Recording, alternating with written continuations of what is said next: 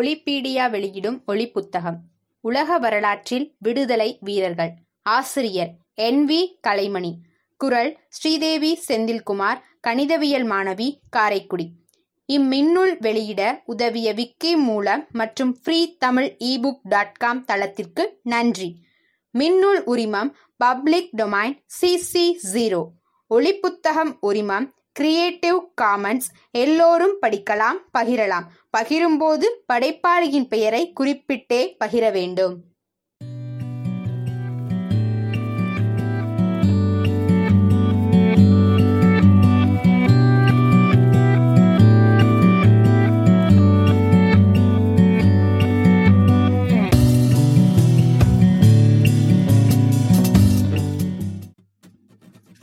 வங்கம் தந்த விடுதலை சிங்கம் நேதாஜி.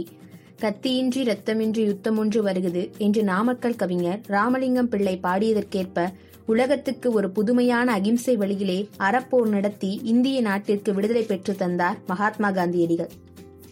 அந்த காந்திய நெறியினை பின்பற்றி உலகத்திலேயே பலர் அகிம்சை வழியிலே சமுதாய விடுதலையும் பெற்று தந்துள்ளார்கள். குறிப்பாக அமெரிக்க Gandhi Martin Luther King, Ireland Gandhi de Valera போன்ற பலர் காந்திய வழியை பின்பற்றினார்கள். இந்திய திருநாட்டு சுதந்திரத்திற்காக காந்திய வழியில் ஜவஹர்லால் நேரு, லால் பகதூர் சாஸ்திரி, வ உ சிதம்பரனார், காமராஜர், சுப்பிரமணிய சிவா, ராஜாஜி போன்ற எண்ணற்ற தேசபக்தர்கள் விடுதலை அறப்போரில் ஈடுபட்டு அளவற்ற தியாகங்கள் செய்துள்ளார்கள்.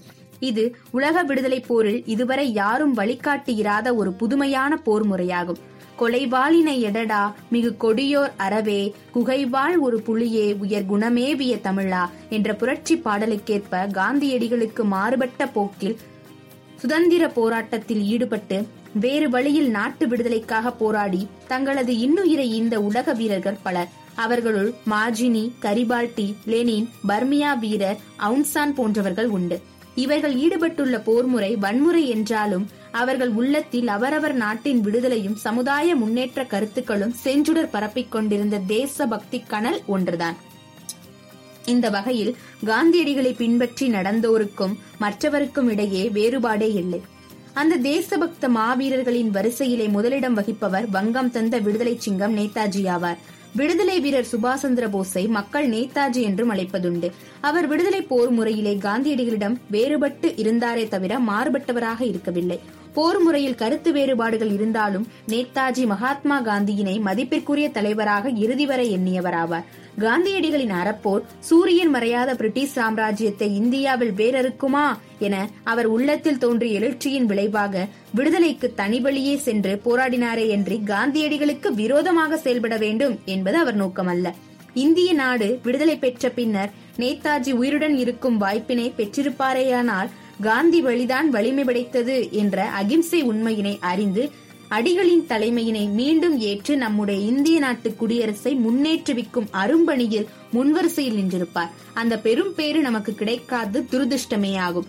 ஆனாலும் நமக்கு பிரதமராக இருந்த பண்டிதர் நேரு அவர்கள் தலைமையில் அமைந்த பாரத குடியரசு வங்கம் தந்த விடுதலை சிங்கம் நேதாஜியின் வீர விடுதலை போராட்டத்தை இந்திய சுதந்திர போராட்டமாகவே ஏற்று அவருக்கு பெருமையும் புகழையும் மதிப்பையும் வழங்க பின்வாங்கவில்லை.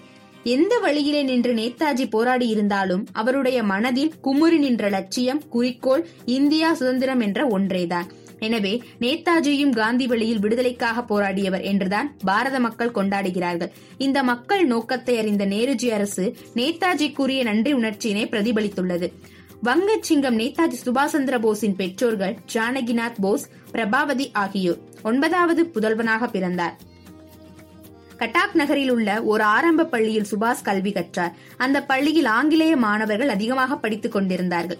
அந்த பள்ளியில் போஸ் ஆறு ஆண்டுகள் கல்வி கற்ற பின்னர் ரவேன்ஷா உயர்நிலைப் பள்ளியில் மெட்ரிகுலேஷன் வரை படித்தார். அதற்கு பிறகு வங்காளத்தில் ஒரு கல்லூரியில் சேர்ந்து ஆனர்ஸ் பட்டம் பெற்றார். முதல் மாணவராக திகழ்ந்தார். பிறகு இங்கிலாந்து சென்று கேம்பிரிட்ஜ் பல்கலைக்கழகத்தில் ஐசிஎஸ் பட்டம் பெற்றார்.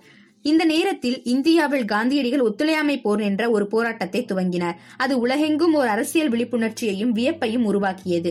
இந்திய நாட்டின் காந்தியடிகள் மூட்டிய விடுதலை தீயின் புகை மூட்டத்தை போஸ் இங்கிலாந்தில் இருந்தபடியே உணர்ந்தார். அவரது மனதில் தேசபக்தி உணர்ச்சி பொங்கி எழுச்சி பெற்றது. உடனே ஐசிஎஸ் பட்டத்தை தூக்கி எறிந்துவிட்டு இந்தியாவிற்கு வந்தார். காந்தியடிகளை பம்பாயில் சந்தித்து அவரது ஆசையை பெற்றார். வங்காளத்தில் ஒத்துழையாமை போரை ஏற்று நடத்தி கொண்டிருந்த சித்தரஞ்சன் தாஸ் அவர்களையும் சந்தித்தார். சித்தரஞ்சன் தாஸை இந்திய மக்கள் சி ஆர் தாஸ் என்று அன்புடன் அழைப்பார்கள். அவர் சுபாஷ் சந்திர போஸ் இங்கிலாந்தில் படித்துக் கொண்டிருந்த போதே அறிமுகமானவர். அதனால் ஐசிஎஸ் பட்டத்தை உதறி தள்ளிவிட்டு தன்னை வந்து பார்த்த சுபாஷை பெருமகிழ்ச்சியுடன் வரவேற்று பாராட்டினார். கடமையை உணர்ந்த தேசிய விடுதலை வீரர் என்று மக்களிடையே அறிமுகப்படுத்தினார். சுதந்திர போராட்ட செய்திகளை நாடெங்கும் பரப்பவும் போராட்ட கொள்கைகளை விளக்கம் தந்து வழிகாட்டவும் முன்னேற்றம் என்ற பெயரில் பத்திரிகை ஒன்றை சி ஆர் தாஸ் துவங்கி அதன் ஆசிரியர் பொறுப்பை அவர் சுபாஷுக்கு வழங்கினார். பெரும் மகிழ்ச்சியுடன் ஆசிரியராக பொறுப்பேற்ற சுபாஷ் தனது எழுத்து வன்மையால் நாட்டிற்கு அருந்தொண்டு ஆற்றினார். இந்திய சுதந்திர போராட்டம் மகாத்மா தலைமையில் தீவிரமாக நடந்து கொண்டிருந்த போது சுபாஷ் முழுநேர தொண்டராக பொது வாழ்வில் ஈடுபட்டார். கனல் கக்கும் தனது பேச்சு வன்மையால் இளைஞர்களை கவர்ந்தார். அவர்களை சக்தி வாய்ந்த தொண்டர்களாக உருவாக்கினார். அதனால் புதிய ஒரு தொண்டர் படையை அமைத்து அதன் தளபதியாக செயலாற்றினார். நாடெங்கும் இருந்த தீவிர இளைஞர்களை திரட்டி ராணுவம் போல கட்டுப்பாட்டுடன் அந்த படையினை நடத்தினார். தீவிரவாதிகள் அனைவரும் போஸ் தலைமையில் திரண்டனர். தீவிரமான திட்டங்களையும் தீட்டினர். உணர்ச்சிமிக்க கருத்துக்களை பேசினர். இப்படிப்பட்ட புரட்சிகரமான போக்கில் சுபாஷ் செல்வரேயானால் ஒரு பயங்கர புரட்சியாளனாக எதிர்காலத்தில் மாறிவிடுவாரே என்று ஆங்கில பேரரசு அஞ்சி நடுநடுங்கியது. சுபாஷ் மீது பலவிதமான பழிகளை பிரிட்டிஷ் அரசு சுமத்தியது. பக்கத்து நாடான பர்மாவிற்கு நாடு கடத்த அங்கே மண்டலே சிறையில் வைக்கப்பட்டார். அதே நேரத்தில் தீவிரவாதிகளை எல்லாம் பிரிட்டிஷ் அரசு கொடுமைப்படுத்தி சிறையில் அடைத்தது. சிறையின் கொடுமை சுபாஷை வாட்டி வதைத்தது. பலமிக்க அவர் உடல் வாடியது. நோய்க்கு இலக்கானார். பிரிட்டிஷ் அரசு அவரை உடனே விடுதலை செய்தது. போஸிற்கு நோய் மிகவும் மோசமாக இருந்ததால் ஐரோப்பாவில் உள்ள வியன்னா நகர மருத்துவமனையில் சிகிச்சை பெற்றார். அப்போது இந்தியாவிலே நடந்த காங்கிரஸ் கட்சி கூட்டத்தில் சுபாஷ் சந்திர போஸை தலைவராக காங்கிரஸ் கட்சி தேர்ந்தெடுத்தது. குஜராத் மாநிலத்தில் உள்ள அரிபுரா என்ற நகரில் காங்கிரஸ் பேரவை கூடியது. மக்கள் லட்சக்கணக்கில் திரண்டு சுபாஷ் சந்திர போஸ் தலைமையை மகிழ்ச்சியோடு ஏற்றுக்கொண்டார்கள். அப்போது அவர் ஆற்றிய தலைமை உரை பிரிட்டிஷ் ஏகாதிபத்தியத்தை குலைநடுங்க வைக்கும் வீர உரையாக அமைந்தது. அடுத்த ஆண்டும் சுபாஷ் சந்திர போஸ் அகில இந்திய காங்கிரஸ் பேரவையின் தலைவர் ஆனார். பிரிட்டிஷ் பேரரசு இன்னும் ஆறு மாதங்களுக்குள் இந்திய நாட்டை விட்டு உடனடியாக வெளியேற வேண்டும் என்று அவர் எச்சரித்தார். போஸின் தீவிரமான இந்த பேச்சு காங்கிரஸ் பேரவையில் உள்ளும் புறமும் பலத்த எதிர்ப்பை கிளப்பியது. தீவிரமாக இருந்த இளைஞர்கள் எல்லாம் போஸ் பிரகடனத்தை முழுமையாக ஏற்றுக்கொள்ளவில்லை. காங்கிரசுக்கு போதிய பலம் இல்லாத நிலையில் இந்த பயங்கர புரட்சி நடவடிக்கையில் ஈடுபட்டால் எங்கே விடுதலை போராட்டத்திற்கு தோல்வி வந்துவிடுமோ என்று காங்கிரஸ் அஞ்சியது. ஆனால் சுபாஷ் சந்திர போஸ் தனது முடிவில் உறுதியாக நின்றார். தனது போக்கை மாற்றிக்கொள்ள மறுத்துவிட்டார். இந்திய தேசிய காங்கிரஸ் பேரவையின் தனது கருத்துக்களை ஏற்றுக்கொள்வோர் பெரும்பான்மையாக இல்லை என்பதை புரிந்து கொண்ட சுபாஷ் சந்திர போஸ் பேரவையின் தலைமை பொறுப்பிலிருந்து விலகிவிட்டார். தனது லட்சியம் எதுவோ அதே பாதையில் வழிவகுத்து நடமாட துணிந்து விட்டார். அப்போது இரண்டாவது உலகப்போர் துவங்கியது. உலகெங்கும் ஒரே பரபரப்பு சூழ்நிலை. இதே நிலையில் சுபாஷ் சந்திர போஸின் அதிதீவிர நடவடிக்கைகளை கண்டு பிரிட்டிஷ் பேரரசு பீதியடைந்தது. போர்க்கால நெருக்கடியை பயன்படுத்திக் கொண்டு சுபாஷ் சந்திர போஸ் புரட்சி நடவடிக்கைகளில் ஈடுபடக்கூடுமே என்று கலங்கி அவரை சிறையில் அடைத்தது. என்னை சிறையில் அடைத்தது ஏன்? காரணம் என்ன?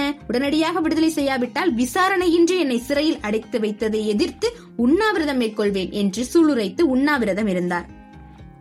ஆங்கில பேரரசு பலமுறை கேட்டுக்கொண்ட பிறகும் கூட அவர் உண்ணா நோன்பை நிறுத்த மாட்டேன் என்று அறிவித்தார். பிரிட்டிஷ் அரசு உடனடியாக அவரை விடுதலை செய்தது. ஆனால் அவருடைய வீட்டை சுற்றிலும் போலீஸ்காரர்கள் நிறுத்தி அவருடைய நடமாட்டங்களை கூர்ந்து கவனித்தது. அரசு அனுமதி இல்லாமல் போஸ் வீட்டை விட்டு வெளியே செல்லக்கூடாது என்று தடை விதித்தது. ஆன்மீக ஆராய்ச்சியில் ஈடுபட இருப்பதாக போஸ் கூறியது. தமது அறையை சுற்றி கருப்பு திரை ஒன்றை கட்டச் செய்தார். தாம் தனிமையை விரும்புவதாக உணவுப் பொருட்களை கூட யாரும் தன்னிடம் நேரடியாக கொண்டு வராமல் திரை வழியாக உள்ளே வைத்துவிட்டால் போதும் என்று ஏற்பாடு செய்தார். ஒரே ஒரு முஸ்லிம் மட்டும் மருத்துவர் என்ற முறையில் தினமும் வரை சந்தித்து வந்தார். உலக போர் தீவிரமடைந்தது. பிரிட்டிஷ் ஏகாதிபத்தியம் இந்திய நாட்டின் விடுதலை கிளர்ச்சியை மிக கடுமையாக நசுக்க விரும்பும் என்று சுபாஷ் உணர்ந்தார். இந்த நிலையில் தேச தொண்டர்கள் மனநிம்மதியோடு செயல்பட முடியாது என்று அவர் எண்ணினார். எனவே நாட்டை விட்டு எப்படியாவது வெளியேறி அயல்நாடு சென்று அங்குள்ள இந்தியர்களை திரட்டி ராணுவ பயிற்சி அளித்து பிரிட்டிஷ் ஆட்சி மீது போர் பிரகடனம் செய்ய வேண்டும் என்று போஸ் திட்டமிட்டார். வழக்கமாக தன்னை சந்திக்க வரும் முஸ்லிம் மருத்துவரை போல வேடமிட்டு போஸ் தனது வீட்டை விட்டு வெளியேறிவிட்டார். அவர் சென்றது யாருக்குமே தெரியாது.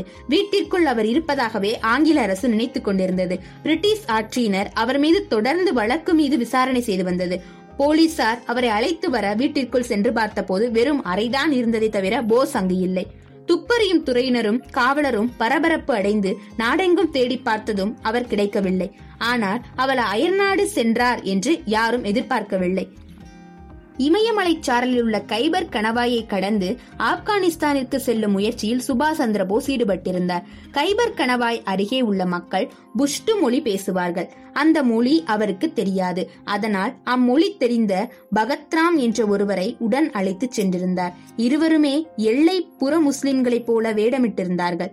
ஜியாவுதீன் என்ற பெயரை போஸ் வைத்துக் கொண்டார். ரஹமத்தான் என்ற பெயரை பகத்ராமுக்கு சூட்டினார். ஆப்கானிஸ்தான் தலைநகரான காபூலை நோக்கி இருவரும் நடந்து சென்றார்கள். வழியில் ஒரு லாரியை பிடித்துக்கொண்டு மூட்டையோடு மூட்டையாக கிடந்து காபூல் நகர் போல் சேர்ந்தார்கள். காபூலில் பேசப்படும் பாரசீக மொழி இரண்டு பேருக்கும் தெரியாததால் தங்குமிடம் எங்கே சென்று விசாரிக்க முடியவில்லை. அதனால் பல தொல்லைகளை ஏற்று ஒரு சத்திரத்தில் குதிரை லாயத்தில் குதிரையர்களுக்கு மத்தியில் தங்க இடம் கிடைத்தது. துர்நாற்றம் வீசும் அந்த இடத்திலே அவர்கள் உறங்கினார்கள். அந்த இடத்திலும் பத்திரமாக இருக்க முடியவில்லை. காவலர் தொல்லைகள் அதிகரித்தன. அங்கிருந்து ரஷ்யாவிற்கு தப்பிச் சென்று விடலாமா என்று யோசித்தனர். அகமத் கான் என்ற பெயரிலே உள்ள பகத்ராமின் பழைய நண்பர் ஒருவர் காபூலில் தங்கியிருந்தது நினைவிற்கு வந்தது. பகத்ராம் அவரிடம் சென்று தங்க இடம் கேட்டார். போஸ் மாறுவேடத்தில் மறுபெயரில் காபூல் வந்திருப்பது கண்டு உத்தம் சந்த் என்ற அந்த பாத்ராமின் நண்பர் வியப்படைந்தார். என்றாலும் திகைப்போ பரபரப்போ ஏதும் அடையாமல் இந்திய நாட்டின் மாபெரும் புரட்சி வீரனுக்கு தஞ்சம் அளிப்பதில் பெருமைப்பட்டார். உத்தம் சந்த் வீட்டில் தங்கியிருந்த போது சுபாஷ் சந்திரபோஸ் இத்தாலி நாட்டு தூதருடன் தொடர்பு கொண்டு அவருடைய உதவியினால் தந்திரமாக விமானத்தில் ரோம் நகர் சென்றார். அங்கிருந்து ஜெர்மனி சென்றார். உலகத்தை கலக்கிக் கொண்டிருந்த சர்வாதிகாரியான ஹிட்லரை சந்தித்தார். அவரிடம் தமது திட்டங்களை கூறி தனது நாட்டு விடுதலைக்கு தாம் மேற்கொள்ளும் முயற்சியில் உதவி செய்ய வேண்டும் என்று கேட்டுக்கொண்டார். சுபாஷ் சந்திரபோஸின் நாட்டுப்பற்றையும் அஞ்சா நெஞ்சையும் அற்புத ராஜ தந்திரங்களையும் அவரிடம் கேட்டு ஹிட்லர் பிரமிப்பும் மதிப்பும் கொண்டார். இவருடைய செயல்களுக்கு தாம் முழு ஆதரவும் உதவியும் அளிப்பதாக வாக்குறுதியளித்தார். உலகப்போர் அப்போது மத்திய கிழக்கு நாடுகளிலும் பரவி இருந்தது. பிரிட்டிஷ்காரருக்கான போரிட்ட பல இந்திய வீரர்கள் அப்போது ஜெர்மானியர் வசம் போர் கைதிகளாக இருந்தனர். அவர்களையெல்லாம் எந்த நிபந்தனைகளுமின்றி ஹிட்லர் விடுதலை செய்தார். விடுதலை செய்யப்பட்ட போர் வீரர்களுடன் போஸ் தொடர்பு கொண்டார். தம்முடைய திட்டங்களை அவர்களிடம் கூறினார். பிரிட்டிஷாரிடம் அடிமை கூலிகளாக இருந்து அவதிப்படுவதை விட சொந்த நாட்டை மீட்கும் சுதந்திர படை வீரர்களாக நீங்கள் விளங்க வேண்டும். அந்த தேசபக்தி சேவையிலே நீங்கள் ஈடுபட வேண்டும் என்று கேட்டுக்கொண்டார். பாரத வீரர்கள் போஸ் கூறியதை கேட்டு மகிழ்ச்சி பொங்கினர். சுபாஷின் திட்டத்தை ஏற்றனர். அவர் தலைமையில் நாட்டின் சுதந்திரத்திற்காக போராட தயாராகினர். சுபாஷ் சந்திர போஸ் ஒரு ராணுவ தளபதியாக எல்லா பயிற்சிகளையும் நிறைவாக பெற்று சுதந்திர படையின் தலைமை தளபதியாக பொறுப்பேற்றுக் கொண்டார். கடுமையாக நடந்து கொண்டிருந்த உலக போரில் ஜப்பானும் குதித்தது. மலேயா, பர்மா ஆகிய நாடுகளில் இருந்த பிரிட்டிஷ் அரசு படை பலத்தை ஆறே மாதத்தில் ஜப்பான் விரட்டியடித்தது. அந்த சமயத்தில் சுபாஷ் சந்திர போஸிற்கு வியக்கத்தக்க பக்கத்துணை ஒன்று கிடைத்தது. ராஷ் பிகாரி போஸ் என்ற புரட்சி வீரர் ஆங்கிலேயரால் நாடு கடத்தப்பட்ட இந்தியர். அவர் ஜப்பானில் குடியேறி இருந்தார். புரட்சி வீரர் சுபாஷுடன் தொடர்பு கொண்டார். சுபாஷை ஜெர்மனியிலிருந்து அழைத்து வந்து இந்தியர்கள் லட்சக்கணக்கில் வாழும் கிழக்காசிய நாடுகளில் இந்திய சுதந்திர இயக்கத்தை வலுப்படுத்த நடவடிக்கை மேற்கொண்டார். ஜப்பானும் ஜெர்மனியும் அப்போது நட்பு நாடுகளாய் இருந்தன. அதனால் ராஷ் பிகாரி போஸின் திட்டங்கள் வெற்றியடைய துவங்கின. ஜப்பானிய பிரதமரான டொஜோவை ராஷ் பிகாரி போஸ் அப்போது சந்தித்து சுபாஷ் சந்திர போஸின் திட்டங்களுக்கு ஜப்பான் உதவியையும் ஆதரவையும் பெற்றார். சுபாஷ் சந்திர போஸ் தனது திட்டத்தை செயல்படுத்துவதற்கு முன்பாக பாரத மக்களும் காந்தியடிகளும் வானொலி மூலமாக தனது நிலையை விளக்கினார். இந்திய விடுதலை அரசின் தலைமையகம் ஒன்றை சுபாஷ் சந்திர போஸ் தற்காலிகமாக சிங்கப்பூரில் அமைத்தார். அதன் தலைவராக தம்மை பிரகடனம் செய்து கொண்டார். அவருக்கு ஆலோசனை கூற ஒரு அமைச்சரவையும் உருவாக்கி கொண்டார். பிரிட்டிஷ் அரசு மலேயாவில் தோல்வி கண்டு பின்வாங்கி சென்றபோது இந்தியர்கள் பலர் அடங்கிய ராணுவ பிரிவுகளை ஜப்பானியரிடம் சரணடைந்திருந்தன. போஸின் தலைமையை ஏற்று இந்தியாவிற்கு மீட்பு படையினரின் அந்த இந்திய படைகள் இரண்டர கலந்துவிட்டன. இப்போது இராணுவத்தில் பிரதம தளபதி என்று முழு பொறுப்பை ஏற்றுக்கொண்டு போஸ் விடுதலை முழக்கமிட்டார். கிழக்காசிய பகுதிகளில் வாழ்ந்த இந்திய குடிமக்களும் சுதந்திர வீர படையினரும் சுபாஷ் சந்திரபோஸை நேதாஜி என அழைத்து பெருமைப்படுத்தினார்கள். அப்பகுதி இந்திய பெருமக்கள் விடுதலை படை உதவிக்கென்று பெரும் பொருளை வாரி வந்தனர். நேதாஜி விடுதலை படையில் பல்லாயிரக்கணக்கில் இந்தியர்கள் இராணுவத்திலும் சேர்ந்தனர். ஆண்கள் மட்டுமின்றி அந்த பகுதியில் பெண் மக்களும் நேதாஜியின் தலைமையை ஏற்று விடுதலை முழக்கமிட்டு வீரிட்டு எழுந்தனர். இராணுவ பயிற்சி பெற்று வீராங்கனையாக ஆர்ப்பரித்தனர். பெண்களின் படைக்கு ஜான்சி ராணி பெயர் சூட்டப்பட்டது. கேப்டன் லட்சுமி அதன் தலைவரானார். பாரத நாட்டின் காங்கிரஸ் பேரவை தனது கட்சி கொடியாக அமைத்து இருந்த இரட்டை சின்னம் பொறித்த மூவர்ண கொடியை நேதாஜியின் விடுதலை கொடியாக பட்டொளி வீசி பறந்தது. நேதாஜி அமைத்த சுதந்திர அரசாங்கத்தை ஒன்பது நாடுகள் அங்கீகரித்தனர். அப்போது அந்தமான் நிக்கோபார் தீவுகளை ஜப்பான் பிடித்து அந்த தீவுகளை நேதாஜியின் பொறுப்பில் விட்டிருந்தது. கிழக்காசிய நாடுகளில் வசித்த முப்பது லட்சத்திற்கும் அதிகமான இந்திய மக்கள் சுதந்திர அரசாங்கத்தின் குடிமக்களானார்கள். நாணய செல்வாக்கும் வங்கி ஒன்றும் நிறுவப்பட்டது. விடுதலை சர்க்காரின் தலைமைச் செயலகம் சிங்கப்பூரிலிருந்து ரங்கூனுக்கு மாற்றப்பட்டது. டில்லி சாலோ என்ற வானதிர்ந்த முழக்கத்தோடு சிங்கப்பூரிலிருந்து விடுதலை படை தனது லட்சியத்தை நோக்கி புறப்பட்டது. தேசிய ராணுவம் தாய்லாந்தை சுற்றி கொண்டு பர்மா வந்து சேர்ந்தது. அந்த படைக்கு ஷா நவாஸ், சேகல், தின்லான் ஆகிய மூவரையும் தளபதிகளாக தேர்ந்தெடுத்து நியமித்தார் நேதாஜி. இந்தியாவில் வடகிழக்கு எல்லையில் நேதாஜியின் சுதந்திர படை தனது வெற்றிகரமான முதல் தாக்குதலை அரக்கான் யோமா பெகுயோமா என்ற மலைச்சாரல் வழியாக தொடர்ந்து கடுமையாக மோதலுக்கு பின்னர் பிரிட்டிஷ் ராணுவம் தோல்வி கண்டு பின்வாங்கி ஓடியது. நடைபெற்று வந்த உலகப் போரில் எதிர்பாராத விதமாக சில திருப்பங்கள் தோன்றின. ரஷ்யா ஜப்பான் மீது போர் தொடுத்தது. அணுகுண்டுகளை வீசி ஜப்பானில் மக்களை அமெரிக்கா படுகொலை புரிந்தது. இருமுனை தாக்குதலை தாங்க மாட்டாமல் ஜப்பான் சரணடைந்தது. நேதாஜி பெரும் மனக்குழப்பம் அடைந்தார். நீண்ட யோசனைக்கு பிறகு தம்முடைய உதவியாளர்களுடன் நேதாஜி செய்கோன் வந்து சேர்ந்தார். அங்கிருந்து விமானத்தில் புறப்பட்டு பயணம் செய்த போது விமான விபத்துக்குள்ளானது. வங்கம் தந்த விடுதலை சிங்கம் நேதாஜி வீர மரணம் அடைந்தார். நேதாஜியை நினைத்தது நடக்கவில்லை. ஆனால் அவருடைய லட்சியம் வெற்றி பெற்றுவிட்டது. விடுதலை பெற்ற இந்திய நாடு வீர மரணம் அடைந்த நேதாஜியின் தியாகத்தை, நாட்டுப்பற்றை, தேசபக்தியை, தன்னலம் பாராமல் சேவைகளை என்றும் மறக்காது. ஜெய்ஹிந்த். விஞ்ஞான சோசலிச வித்தகர் கார்ல் மார்க்ஸ். உலக நாடுகளுக்கெல்லாம் விழித்து எழுந்து தங்களது எதிர்கால வாழ்க்கை கோட்டைக்கு சோசலிச அடிப்படையினையே அஸ்திவாரமாக கொண்டு இயங்கி வருகின்றன. நம்முடைய இந்திய நாடும் அரசும் சோசலிச சமுதாய அமைப்பே நமது இறுதி லட்சியம் என திட்டவட்டமாக அறிவித்து அதனை அடைவதற்காக செயல்முறைகளில் கவனம் செலுத்தி வருகின்றதை பார்க்கிறோம். இந்திய அரசு விரும்பும் ஜனநாயக சோசலிசத்திற்கும் சோவியத் யூனியன் நடைமுறைகளில் இருக்கும் சோசலிச முறைக்கும் இடையே செயல்முறை வேறுபாடுகள் உண்டு. ஆனால் அஸ்திவாரம், லட்சியம் ஒன்றே ஒன்றுதான். சோசலிசம் என்ற இந்த சமநீதி சமுதாய அமைப்பு முறை அன்று உலக பாட்டாளி மக்களின் இனிய கனவாக இருந்தது. சோவியத் ரஷ்யாவிலே இந்திய சீர்மிகு அமைப்பு முறை இன்ப நினைவாக, இனிய அனுபவமாக காட்சி தருகின்றது. வறுமையை காட்டிலே வனவிலங்குகளாய் அலைந்து கொண்டிருக்கின்ற மக்களின் வீழ்ச்சிக்கான அடிப்படையை பற்றி சிந்தித்தது. அவர்களுடைய வாழ்க்கையை பலப்படுத்தி கைதூக்கி விடுவதற்கான கருவியினை விஞ்ஞான முறையிலே உருவாக்கி விளக்கிய முதல் அறிஞன் கார்ல் மார்க்ஸ். ஒரு சிந்தனை செம்மல், தத்துவ பேராசிரியர், ஏழைகள் வாழ்க்கையை சிந்தித்தவர், முதலாளிகளின் முதுகெலும்பை முறித்தவன். அவன் துவங்கி வைத்த பேரியக்கம் இன்றும் உலகத்தில் பல நாடுகளிலே, பல தத்துவங்களிலே, பாட்டாளி மக்களின் வாழ்க்கையிலே உயிரோட்டமாக, ஜீவ கலையோடு ஒளிவிடுகின்றன. தத்துவ ஞானி கார்ல் மார்க்ஸ் ஆயிரத்தி எண்ணூத்தி பதினெட்டாம் ஆண்டு மே திங்கள் ஐந்தாம் நாள் ஜெர்மனி நாட்டிலுள்ள ட்ரியா எனும் ஊரில் பிறந்தார். யூத வழக்கறிஞரான ஹூன்ஸ்ரிச் இவருடைய தந்தையாவார். அன்றைய ஜெர்மன் அரசு யூத இனத்திவரிடம் விரோதமாக காட்டுவதை, பழி பழிவாங்குவதை அறிந்த இவர் சீர்திருத்த கிறிஸ்துவ சமயத்தை தழுவிக்கொண்டார். கார்ல் மார்க்ஸ் தான் பிறந்த ஊரிலே ஆரம்ப கல்வி கற்றார். படிப்படியாக கல்வியில் உயர்ந்து தத்துவம், வரலாறு, சட்டம் ஆகிய மூன்று கலையிலும் தேர்ச்சி பெற்றார். ஆயிரத்தி எண்ணூத்தி முப்பத்தி ஒன்னாம் ஆண்டில் தத்துவ பேராசிரியர் பட்டத்தை பெற்றார். பான் பல்கலைக்கழகத்தில் பேராசிரியராக பணிபுரிய வேண்டும் என்பது அவருடைய ஆசை. ஆனால் அதற்கேற்ற சூழ்நிலை அமையவில்லை. அதனால் எண்ணத்தை விட்டுவிட்டார். அதற்கு காரணம் இருந்தது.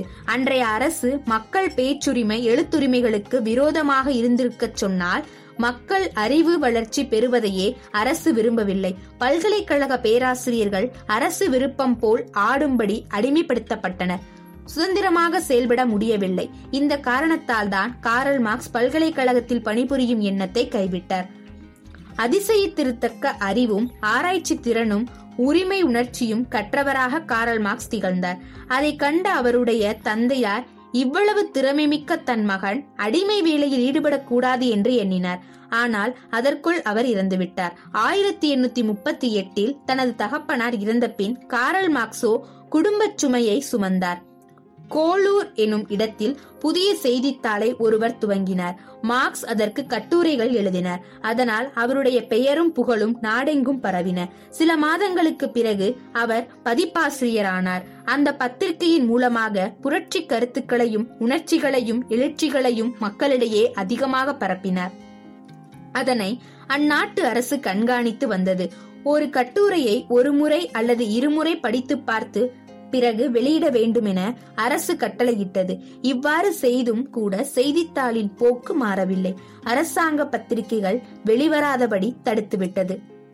நாட்டுரிமை, பொருளாதாரம் முதலிய துறைகளில் அவர் பெற்றிருக்கும் அறிவு போதாது என்று மேலும் பல நூல்களை ஆர்வத்தோடு கற்றார். அவர் எழுதிய கட்டுரைகள், நூல் முதலியவற்றின் வாயிலாக இவர் கொள்கை நாடெங்கும் பரவி மக்களிடையே விழிப்பையும் பரபரப்பையும் உருவாக்கின. மதம், கலை, விஞ்ஞானம் இவற்றை மக்கள் சிந்திக்கும் முன் உண்பது, உடுப்பது போன்ற உலக வாழ்விற்கு தேவையான செயல்களில் அக்கறை செலுத்த வேண்டும் என்று மார்க்ஸ் கூறினார். இவரது கொள்கை உலகத்திற்கு புதியது அல்ல. இவர் அதனை மக்கள் வாழ்க்கையோடு இணைத்து பழக்கத்திற்கு கொண்டு வர முயற்சித்தார். நாகரிக சமுதாயத்திலே அரசியல், சட்ட திட்டம் முதலிய அனைத்தும் பொருளாதார வளர்ச்சியின் அடிப்படையில் இருக்க வேண்டும் என்று எண்ணினார். இந்த கருத்துக்களை எல்லாம் அவர் மூலதனம் என்ற நூலிலே விளக்கினார். வான் வெஸ்ட்போன் என்பவர்களை இவர் ஆயிரத்தி எண்ணூத்தி நாற்பத்தி மூணாம் ஆண்டில் திருமணம் செய்து கொண்டார். அவள் செல்வ குடும்பத்தில் பிறந்தவள். அவள் தந்தையும் மார்க்ஸ் தந்தையும் இணைப்பிரியா நண்பர்கள். அவள் சிறுமியாக இருந்தபோது அவளை தந்தையார் அழைத்து கொண்டு மார்க்ஸின் வீட்டிற்கு வருவார். அப்போது மார்க்ஸ் வெஸ்டும் பேலனும் ஒருவருக்கொருவர் அன்பு கொண்டனர். தன்னுடைய படிப்பு முடித்த பின்னர் அவளை மணந்து கொள்வதாக மார்க்ஸ் கூறியிருந்தார். பத்திரிகை ஆசிரியர் பணியில் விட்டுவிட்டு ஒன்பது ஆண்டுகளுக்கு பிறகு மார்க்ஸ் அவளை மணந்தார். கூர்மையான அறிவும் தெளிவான சிந்தனையும் உடைய அந்த பெண் வாழ்நாள் முழுவதும் கணவனுக்கு உற்ற துணையாக வாழ்ந்து வந்தார். பண்டங்களில் உற்பத்தி முறையையும் அதனால் உண்டாக்கப்படும் முதலாளி இனத்தையும் அவ்வினத்தை இயக்கும் பொது விதியையும் மூலதனம் என்ற நூலில் மார்க்ஸ் ஆராய்கின்றார். முதலாளிகளின் மூலதனத்தை இரு வகைகளாக பிரிக்கலாம். ஒன்று நிலையான மூலதனம், மற்றொன்று மாறு மூலதனம். இயந்திர கருவிகள் முதலியவற்றுக்காக செல்வத்தை முடக்குவது நிலையான மூலதனம். இந்த மூலதனத்தால் பண்டங்களின் மதிப்பு பெரிதும் உயர்வதில்லை. மூலப்பொருட்களை திருத்திய பண்டமாக அமைத்து தரும் உழைப்பாற்றலே மாறு மூலதனம் என்பது. இதுவே பண்டங்களுக்கு மிகுந்த மதிப்பு உண்டு பண்ணுகிறது. பண்டங்களின் மதிப்பு உயரும் போது முதலாளிகளுக்கு ஆதாயம் அளிக்கிறது. அதனால் உழைக்கும் ஆற்றலின் அடிப்படையிலே லாபத்தை கணக்கிட வேண்டும் என்று மார்க்ஸ் கூறினார். பண்டங்களின் இயல்புகளை மார்க்ஸ் பல கோணங்களிலிருந்து ஆராயும் போது பல அரிய உண்மைகளை விளக்குகிறார். பண்டங்களின் உற்பத்தியையும் பண்ட மாற்றத்தையும் பற்றி பின்னர் விரிவாக கூறுகிறார். பண்ட மாற்றம் செய்யும் போது கிடைக்கும் ஆதாயத்தை பெரும் பங்கு உழைக்கும் ஆற்றலுக்கே சொந்தமாக வேண்டும். தொழிலாளர்களின் உழைப்பிற்கேற்ற ஊதியத்தை முதலாளிகள் கொடுப்பதில்லை. அதனால் தொழிலாளர்கள் முன்னேற்றம் இல்லாமல் எப்போதும் வறியவர்களாய் வாழ்ந்து வருகிறார்கள். இந்த நிலை நீடித்தால் தொழிலாளர் வர்க்கம் அழிந்து போகும். இதை தவிர புரட்சி ஒன்றே வழி என்று அவருக்கு தோன்றியது. தொழிலாளர்கள் ஒற்றுமையோடு உரிமை கிளர்ச்சி செய்ய வேண்டும். தொழிற்சாலைகளை தேசியமயமாக்க வேண்டும். தனி மனிதனுக்கு உரிமை என்ற நிலை மாறி பொது உடைமையாக வேண்டும். முதலாளிக்கு ஈட்டும் பணம் கொடுக்க லாகாது என்று மார்க்ஸ் கூறினார். முதலாளியினம் இருக்கும் வரை தொழிலாளிக்கு முன்னேற்றமே இல்லை என்பது அவரது கருத்து. புரட்சியின் மூலம் தொழிற்சாலைகளை பொதுவுடைமையாக்கிவிட்டால் தொழிலாளிகள் இப்போது உழைப்பதை விட மிக ஆர்வமாக ஊக்கமாக உழைப்பார்கள். நாட்டில் உற்பத்தி பெருகி எங்கும் செல்வமும் செழிப்பும் நிலவும். தொழிலாளர் ஏவுவாரியின்றி இயங்கும் இயந்திரம் போல பிறர் தூண்டுதல் இல்லாமலே வியக்கத்தக்க முறையில் உழைத்து உற்பத்தியை பெருக்கி நாட்டை செல்வ நாடாக செய்வர். உலகம் முழுவதும் இந்த கொள்கை பரவும் போது ஒழுங்கும் அமைதியும் தாமாகவே நிலவும். அந்த நிலையை அடைவதற்கு புரட்சி ஒரு கருவியாக உள்ளது என்பது மார்க்சின் முடிவு. ஆகவே இவர் அதனால் ஏற்படும் தீய விளைவுகளையும் கருதாமல் அதனை வலியுறுத்தினார். தன்னலம் விருப்பு வெறுப்பின்றி நடுநிலையில் இருந்து ஆராய்பவர் இந்த முடிவுக்கேற்ற முடிவுக்கே வந்து வந்து தீர்வார்கள் என்பது மார்க்சின் துணிவு. மார்க்சின் கொள்கை சோசலிசம் என்பதிலிருந்து சற்று மாறுபட்டதாகும். சோசலிசமும் தனி உரிமைகளை தேசியமயமாக்க விரும்புகிறது, ஆனால் அது மிதமான போக்கில் மேற்கொள்கிறது. மார்க்ஸ் கொள்கை மிக தீவிரமான புரட்சி முறையை கூறுகின்றது. அது விஞ்ஞான சோசலிசம் அல்லது கம்யூனிசம் எனப்படும். ஒவ்வொரு மனிதனுக்கும் அவனது உழைப்பிற்கேற்றவாறு பலனை அளிக்க வேண்டும் என்று அது கூறுகிறது. அது வாயிலாக மனிதனை மிகுதியாக உழைக்கும்படி அது தூண்டுகிறது. கம்யூனிசம் அவனவன் ஆற்றலுக்கு தக்கவாறு பெற்றுக்கொள்ள வேண்டும் என்று வழிவகுக்கிறது. மனிதன் பேரிழப்பை மேற்கொள்வதற்கு வேண்டிய தூண்டுதல் பொதுவுடைமையில் இல்லை. இவ்விரு கொள்கைகளில் கடவுள் நம்பிக்கைக்கு பெரும்பாலும் இடமில்லை எனலாம். மார்க்ஸ் கொள்கைகள் மக்களிடையே பரவின போது அவர்களிடையே விழிப்பு ஏற்பட்டது. ஆயிரத்தி எண்ணூத்தி நாற்பத்தி எட்டாம் ஆண்டு ஒரு பெரிய கிளர்ச்சியை தொடங்கினார். மார்க்சும் அந்த இயக்கத்தில் கலந்து கொள்ளவே அப்போது ஜெர்மன் அரசாங்கம் அவரை அவர் மனைவியையும் நாட்டை விட்டு வெளியேற்றியது. கணவனும் மனைவியும் பாரிஸ் சென்றனர். அங்கு அரசாணை துரத்தியது. பின்னர் பிரசுக்கு சென்றனர். அங்கும் புரட்சியின் சின்னங்கள் தோன்றின. மார்க்சும் அவரது மனைவியும் சிறைப்பட்டனர். புரட்சிக்கு பிறகு அவர்கள் இங்கிலாந்துக்கு நாடு கடத்தப்பட்டனர். தொழிலாளர்களுக்காக உழைக்க வேண்டும் என நோக்கம் உடையவர் மார்க்ஸ். இவர் லண்டனிலும் பிரான்சிலும் இருந்த பல புரட்சி குழுக்களுடன் சேர்ந்து இடைவிடாது உழைத்தார். முதலாளி இனமும் அரசாங்கமும் இவரை தாக்கின. தொழிலாளிகளும் சிலர் இவரை உணர்ந்து கொள்ளாமல் அவநம்பிக்கை கொண்டார்கள். படிப்படியாக மார்க்ஸ் கூறும் கொள்கை கொள்கையினை உயர்வை அதனால் தமக்கு ஏற்படும் நன்மையும் எண்ணி தொழிலாளர்கள் ஒன்று சேர்ந்தனர். மார்க்ஸ் தொழிலாளர்கள் முன்னிலையில் நின்று புரட்சி செய்தார். ஜெர்மனியில் ஜனநாயக ஆட்சி ஏற்பட்டது. மார்க்ஸ் தமது வாழ்நாளிலே அதை காணும் வாய்ப்பை பெற்றார். இந்த இயக்கங்களிலெல்லாம் மார்க்ஸுக்கு நல்ல நண்பராய் இருந்தவர் பிரெட்ரிக் பிரெட்ரிக் எங்கல்ஸ் என்பவராவார். இருவரும் இணைபிரியா நண்பர்கள், ஒரே விதமான சிந்தனையாளர்கள். உண்மையான நட்பு இவர்களுக்கிடையே இருந்தது. எல்கல்ஸ்கர்ஸ் மார்க்சின் மாணவர். நூல் வெளியீட்டில் துணையாசிரியராக இவர்களுடைய கொள்கைகளை பரப்புவதிலும் எண்ணங்களை எடுத்துச் சொல்வதிலும் இருவருக்கும் வருவாய் தேடுவதிலும் பெரும் உதவியாக இருந்து வந்தார். மார்க்ஸ் குடும்பம் லண்டனில் வறுமையுடன் போராடியது. அன்பான மனைவி, உண்மையுள்ள ஒரு பணிப்பெண், குழந்தைகள் இவர்கள் அடங்கிய குடும்பம் பணமில்லாமல் வருவாய் இல்லாமல் தவித்து வறுமையினால் நோயும் அவர்களை பற்றியது. ஆகவே குழந்தைகள் இரண்டும் இறந்தன. நோயினால் மார்க்ஸ் வேதனைப்பட்டார். செல்வத்திலே பிறந்த இவருடைய மனைவி வறுமையில் நலிந்து கிடந்தார். எங்கல்ஸின் பெருந்தன்மை இவர்களுக்கு பொருளாக உருவெடுத்தது. மார்க்ஸ் நூல்கள் பல இயற்றியிருந்தாலும் அவற்றுள் மூலதனம் என்ற நூல் மிகச்சிறந்த நூலாகும். தொழிலாளர்களுக்கு அது ஒரு மறை நூலாக கருதப்பட்டது. உலக மொழிகள் பலவற்றில் மொழிபெயர்க்கப்பட்டுள்ளன. ஆயிரத்தி எண்ணூத்தி ஐம்பத்தி ஒன்பதாம் ஆண்டில் உலக புகழ்பெற்ற டார்வின் உயிரினங்களின் தோற்றம் என்ற ஒரு நூலை எழுதி அப்பொழுதுதான் வெளியிட்டார். அதே நேரத்தில் அரசியல் பொருளாதார திறனாய்வு என்ற நூலை மார்க்ஸ் எழுதியிருந்தார். கார்ல் மார்க்ஸுக்கு பல மொழிகள் தெரியும். அவருடைய தாய்மொழி ஜெர்மன். அத்துடன் ஆங்கிலம், பிரெஞ்சு, ருசியா ஆகிய மொழிகளையும் கற்றார். ஓய்வின்றி மார்க்ஸ் உழைத்ததின் பலனாக அவருடைய உடலில் கல்லீரல் கட்டி உண்டாயிற்று. அதனால் உடல்நலம் குன்றினார். சிறந்த மருத்துவர்களால் அந்நோய் குணமானது. உடனே புளூரசி என்ற நோயால் தாக்கப்பட்டார். அச்சமயத்தில் அவருடைய மனைவி புற்றுநோயால் தீராத துன்பமடைந்தார். ஆயிரத்தி எண்ணூத்தி எண்பத்தி ஒன்னில் மார்க்ஸ் மனைவி இறந்தார். அதற்கு பிறகு ஆயிரத்தி எண்ணூத்தி எண்பத்தி மூணாம் ஆண்டில் அவருடைய மூத்த மகள் திடீரென மறைந்தாள். அந்த ஆண்டிலேயே சாய்வு நாற்காலியின் ஒன்றிலே சாய்ந்தபடியே மார்க்கம் காலமானார். மார்க்ஸ் தனது வாழ்நாளில் பெரும் பகுதியை அயல் நாடுகளில் கழித்தார். இங்கிலாந்தில் இவர் வாழும் பொழுதுதான் இவர் புகழ் பரவியது.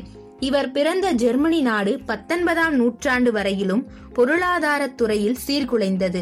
அந்த சூழ்நிலையில் அவர் ஜெர்மனியிலே வாழ்ந்திருந்தால் முதலாளித்துவத்தின் அநீதிகளை, கொடுமைகளை அறிந்திருக்க மாட்டார்.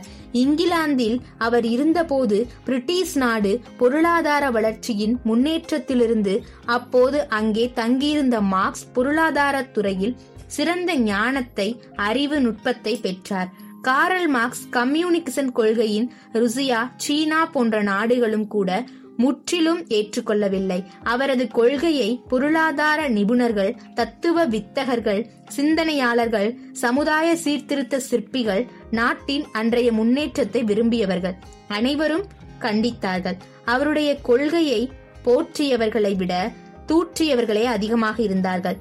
ஏனெனில் அவருடைய கொள்கை அடிப்படையிலேயே தவறு என்றும் அவருடைய எண்ணங்கள் எதிர்காலத்தில் நிறைவேறாதது மட்டுமல்ல, எதிர்பார்த்ததற்கு நேர் எதிராகவும் முடியக்கூடும் என்றும் பேசினார்கள். முதலாளிகளின் ஆதிக்கத்தில் தொழிலாளர்கள் வறுமையில் வாடுவதற்களேயன்றி மகிழ்ச்சியுடன் இருக்க மாட்டார்கள் என்றும் மார்க்ஸ் கூறினார். ஆனால் அமெரிக்க ஐக்கிய நாடுகளிலும் தொழிலாளர்கள் இன்பமாக வாழ்ந்து வருகிறார்கள். எவ்வளவு சிறந்த கொள்கையாக இருந்தாலும் அதனை அடைகின்ற நெறியும் சிறந்ததாக இருக்க வேண்டும். மார்க்ஸ் கூறும்படி தொழிலாளர்களின் வாழ்வுக்கும் கொடுமையாகவும் கொலையும் குருதியும் நிறைந்ததாகவும் இருக்கிறது.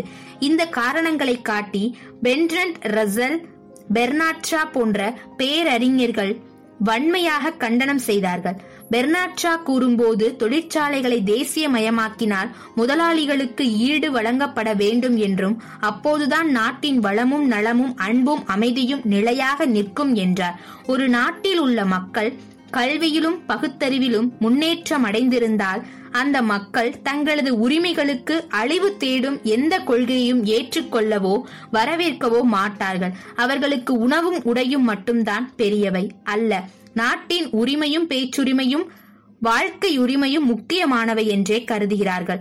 மார்க்சின் கொள்கைகளை பலர் குறை கூறி கண்டனம் செலுத்தினாலும் இவரால் மனித இனத்திற்கு உழைக்கும் மக்களுக்கு விளைந்த நன்மைகளை ஏராளமாகும். ஏனென்றால் தொழிலாளர்கள் மனித இனத்தின் உயிர் நாடிகள் என்றார். அவர்களுடைய உரிமைகள் தடையின்றி வழங்கப்பட வேண்டும் என்றும் வளர்க்கப்பட வேண்டும் என்றும் அந்த நோக்கத்தின் அடிப்படையில் பண்பாட்டையும் நாகரிகத்தையும் புதிய முறையில் உருவாக்கி தந்து மார்க்ஸ் பெருமை பெற்றார். பழமையின் படிப்பிலே இயங்கிக் கொண்டிருந்த சமுதாயத்திற்கு மார்க்ஸ் கொள்கை ஒரு மின் தாக்குதல் போல் அதிர்ச்சியை அளித்தது. அதனால் அவரது புரட்சி கொள்கை ஏழை மக்களிடையே நன்கு பரவியது. பொருளாதார நிலையில் பெருத்த வேற்றுமை இருக்கக்கூடாது என்ற உண்மை மக்களுக்கும் ஆட்சியாளர்களுக்கும் ஒப்புக்கொண்டார்கள். அதற்கு பிறகு எந்த வழியில் தொழிலாளர்களுக்கு உதவிகளை செய்யலாம், எப்படி செய்யலாம் என்று அரசினர்கள் சிந்திக்கலானார்கள். அதன் பயனாக தொழிலாளர்கள் வேலை நேரம், ஊதியத்தின் விடுமுறை, தங்குமிடம், மருத்துவம், ஓய்வு, பதவி நீட்டிப்பு, யோதிகரிப்பான பாதுகாப்பு, ஓய்வூதிய பலன்கள் கிடைத்தன.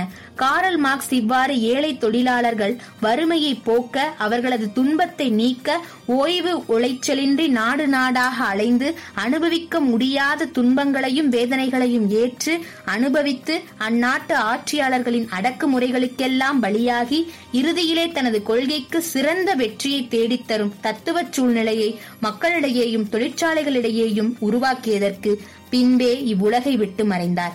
வறுமையில் வாடும் ஏழை தொழிலாளர்களின் துன்பத்தை நீக்கி இன்ப வாழ்வை ஓங்கச் செய்ய கார்ல் மார்க்ஸின் கொள்கை சிறந்த வழிகாட்டியாக அமைந்துவிட்டது. பகுத்தறிவும் நேர்மையும் உடைய எந்த மனிதனுக்கும், எந்த கட்சிக்கும், எந்த அரசுக்கும் கருத்து வேற்றுமை இருக்க இயலாது. ஆனால் அந்த உயர்ந்த தத்துவ முறையை தொழிலாளர்கள் அடைவதற்கு துன்பங்களும் துயரங்களும் ஏற்படலாம். குறிக்கோள் சிறந்ததாக இருத்தல் மட்டுமே போதாது, அதனை பெறுகின்ற நெறியும் தூய தூயதாக இருக்க வேண்டும். மார்க்சின் தொழில் துறை தத்துவம் சிறந்த நெறியின் மூலம் அடையக்கூடும். அது தொழிலாளர் உலகிற்கு மிக சிறந்த நன்மையாக காட்சி தரும்.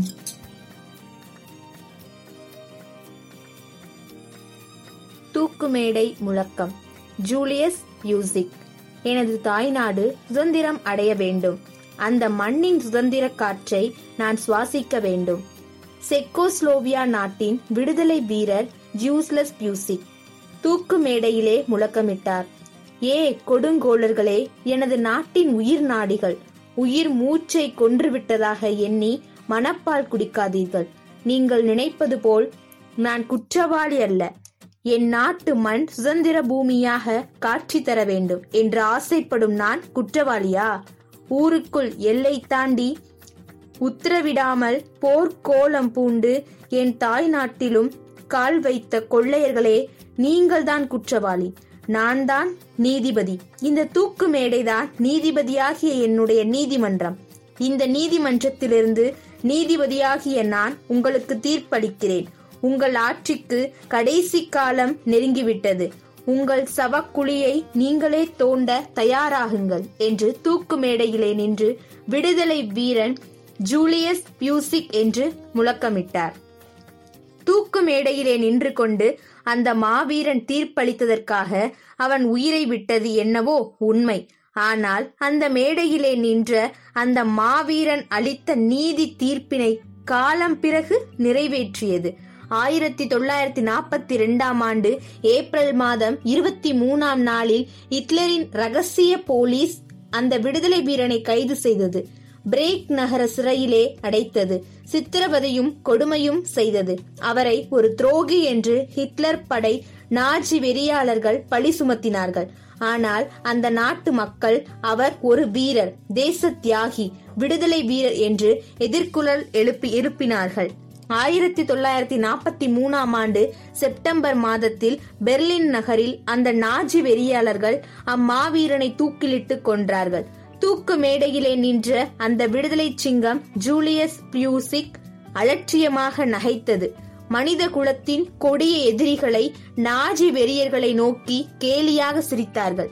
இன்பத்திற்காக வாழ்ந்தேன், இன்ப வாழ்விற்காக போர்க்களம் புகுந்தேன், இன்பம் தரும் சுதந்திரத்திற்காகவே இப்போது செத்து கொண்டிருக்கிறேன். ஆகவே துன்பம் என் பெயரோடு என்றுமே இணைக்கப்பட கூடாது, அது முறையல்ல. நான் சாகும் போதும் இன்பத்துடன், இனிய சிந்தனையுடன், அஞ்சா நெஞ்ச வீரத்துடன், தேசபக்தி எண்ணத்துடன் இருந்தேன் என்பதை இந்த உலகம் புரிந்து கொள்ள வேண்டும். ஜூலியஸ் பியூசிக் அன்று தூக்கு மேடையிலே மாண்டார். ஆனால் சாவதற்கு சில மணி நேரத்திற்கு முன்னால் மரணமில்லா புகழ் படைத்த இலக்கியம் ஒன்றின் ஆசிரியராக விளங்கினார் என்பதை கொஞ்ச காலம் கடந்துதான் உலகம் உணர்ந்தது. தூக்குமேடை ஏறுவதற்கு முன் நாள் முன்னால் இரவு தனது சிந்தனையிலே வழிந்து கொண்டிருந்த சிந்தனை ஊற்று பெருக்கை அள்ளி மக்களுக்கு வழங்க எனக்கு வாய்ப்பு இல்லையே என பியூசிக் மனம் புழுகிக் கொண்டிருந்தார். அப்போது ஐயா என்று ஒரு குரல் கேட்டது. அந்த விடுதலை வீரன் திரும்பி பார்த்தார். சிறை கம்பிகளுக்குள் வெளியே நின்று கொண்டிருந்த அந்த காவலன் வணக்கம் என்றான். கனல் தெரிக்கும் கண்களோடு என்ன என்று கேட்டார். ஐயா, தாய்நாட்டு மக்களின் தெய்வம் என தங்களை போற்றுபவர்களில் நானும் ஒருவன்.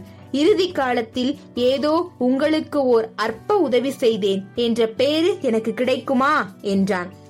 பியூசிக் மகிழ்ச்சியோடு அவனை நோக்கி, எழுதுவதற்கு கொஞ்சம் தாளும் எழுதுகோளாலும் கொடுப்பாயா என்று கேட்டார். என் உயிர் போவதனாலும் நான் கவலைப்படவில்லை, கொண்டு வந்து கொடுக்கிறேன் தலைவா என்று சென்று எழுதுகோளும் தாளும் கொண்டு வந்து கொடுத்தான். அவற்றை பெற்ற அந்த மாவீரன் இரவெல்லாம் எழுதினான். பொழுது விடிய விடிய தன்னுடைய சிறை வரலாற்றை எழுதிக்கொண்டே இருந்தார். ஊற்றெடுத்த சிந்தனை கருவூலங்களை தாள்களில் எழுதினார். அன்று காலை காவலனை அழைத்து, நான் எழுதிய இந்த வரலாறு எனக்கு உயிர் நாடி போன்றது, இதை பாழ்படுத்தாமல் என்னுடைய மனைவியிடம் கொண்டு போய் கொடுப்பீரா என்று மனமுருகி கேட்டார். கவலைப்படாதீர்கள், என்னுடைய உயிரை விட அதிக அக்கறையுடன் தங்கள் கட்டளைகளை நிறைவேற்றியே தீருவேன் என்றான் காவலன். தன்னுடைய வாக்குறுதிப்படி பியூசிக்கின் மனைவியிடம் கொண்டு சேர்த்தார். பியூசிக்கின் மனைவி அகஸ்டினா பியூசிக் அந்த வரலாற்றை ஆயிரத்தி தொள்ளாயிரத்தி நாற்பத்தி ஐந்தாம் ஆண்டு தூக்குமேடை குறிப்புகள் என்ற பெயரில் புத்தகமாக வெளியிட்டார். அந்த நூல் உலக பெரும் உலகில் பெரும் புகழ் பெற்றது. பியூசிக் எழுதிய கடைசி நூல் என்றாலும் அதில் தனது சிறை வாழ்க்கையில் முன்னூத்தி பதினோரு நாட்கள் அந்த புத்தகத்தில் விவரமாக எழுதப்பட்டிருந்தன. அந்த காலத்தில், அந்த நேரத்தில் இப்படிப்பட்ட ஓர் உணர்ச்சியை தூண்டும் சிறை இலக்கியம் அன்று வரை தோன்றியதே இல்லை என்று உலக இலக்கிய மேதைகள் அந்த நூலை போற்றி புகழ்ந்துள்ளனர். உலக புகழ்பெற்ற பிரிட்டிஷ் எழுத்தாளர் ஜேம்ஸ் ஆல் ரிச்சர்ட் அந்த நூலை பற்றி கூறும்போது ஒரு வெற்றி வீரனின் உன்னத வீரம் என்று பாராட்டினார். மனிதனுடைய உள் உணர்வின் அஞ்சா நெஞ்சத்திற்கு அது ஒரு சத்திய சாட்சி இலக்கியம். நெஞ்சை உருக்கும் கதை, பொருட்செறிவு, உள்ளடக்கம் நிறைந்த, தெளிவு நிறைந்த சிறந்த படைப்பு என்று அந்த நூலை பற்றி நியூ டைம்ஸ் என்ற பத்திரிகை புகழ்ந்து எழுதியிருந்தது. இத்தகைய அஞ்சா நெஞ்சம் கொண்ட விடுதலை மாவீரன் ஜூலியஸ் பியூசிக் செக்கோஸ்லோவியா என்ற நாட்டில் உள்ள பிரேக் நகரில் ஆயிரத்தி தொள்ளாயிரத்தி மூணாம் ஆண்டு பிப்ரவரி மாதம் இருபத்தி மூணாம் தேதி பிறந்தார். அவர் ஒரு ஏழை உருக்காலை தொழிலாளியின் மகன். பிரேக் பல்கலைக்கழகத்தில் அம்மாவீரன் இலக்கியம், இசை, கலை ஆகிய துறைகளில் பயிற்சி பெற்றார். கல்வி கற்கும் காலத்தில் மாணவர் இலக்கியங்களில் தீவிரமாக தொண்டாற்றினார். ஆயிரத்தி தொள்ளாயிரத்தி இருபத்தி ஒன்பதாம் ஆண்டில் சிருஷ்டி என்ற ஒரு பத்திரிகை ஆசிரியராக இருந்தார். கனல் கக்கும் அவருடைய தேசபக்தி எழுத்துக்களை கண்டு விடுதலை தத்துவத்திற்கு எதிரானவர்கள் கலங்கினார்கள், அஞ்சினார்கள். எப்படியெல்லாம் அவரை துன்பங்களில் சிக்க வைக்கலாம் அல்லது அழிக்கலாம் என்று திட்டமிட்டார்கள். தாய்மண்ணுக்கு விரோதமான அந்த துரோகிகளின் போக்கினை அம்மாவீரன் தெரிந்து கொண்டார். எந்தவித காரணமும் இல்லாமல் எந்த சூதுமதியினரின் சூழ்ச்சியில் சிக்கி சாவதை விட நாட்டுக்காக தொண்டாற்றி சாவதே மேல் என்று தனது உடலின் கடைசி மூச்சு உள்ளவரை நாட்டுக்கு தொண்டாற்றுவதையே உன்னத நிலை, உயர்ந்த சேவை என்று கருதிய பியூசிக் தலைமறைவாக தப்பிவிட்டார். அவரின் தலைமறைவு வாழ்க்கையின் போதும் ஓய்ந்து கிடக்கவில்லை. அப்போதும் கூட ஒரு செய்தித்தாளை துவங்கி நடத்தினார். மக்கள் மத்தியிலே அந்த பத்திரிகை பெரும் புகழ் பெற்றது. ஆனால் அதை அச்சு அடிக்கும் இடத்தை மட்டும் கண்டுபிடிக்க முடியவில்லை, அதன் முகவரியும் தெரிந்து கொள்ள முடியவில்லை. அதே நேரத்தில் ஹிட்லரின் நாஜிக் படையை எதிர்த்து நூற்று கணக்கான சிறு சிறு துண்டுகளை வெளியிட்டார். பிறகு ஆயிரத்தி தொள்ளாயிரத்தி முப்பதாம் ஆண்டில் சோவியத் யூனியனுக்கு அவரை செக்கோஸ்லோவியா நாட்டு தொழிலாளர்கள் அனுப்பி வைத்தார்கள். அங்கே சென்று திரும்பி வந்த பியூசிக் சோவியத் யூனியனின் சோசலிச தத்துவத்தின் சிறப்புகளை கண்டு ஒரு புத்தகத்தை எழுதி வெளியிட்டார். இவ்வாறு அவர் பல நூல்களை எழுதினார். அவற்றில் ஒன்று தாயகத்தை நேசிக்கிறோம் என்ற நூல். இந்த நூல் விடுதலை போராட்ட காலத்தில் செக் நாட்டு தொழிலாளர்கள் வர்க்கத்தின் உணர்ச்சிகளை தூண்டிவிட்டு எழுச்சியை உருவாக்கி புரட்சியை தூண்டிவிட்டது. பியூசிக் எழுதிய கவிதைகள் ஏராளம். அவரது கவிதைகள் ஒவ்வொன்றும் மக்களிடையே தேசபக்தி கனலை தூண்டிவிடும் போர் கருவியாக இருந்தது.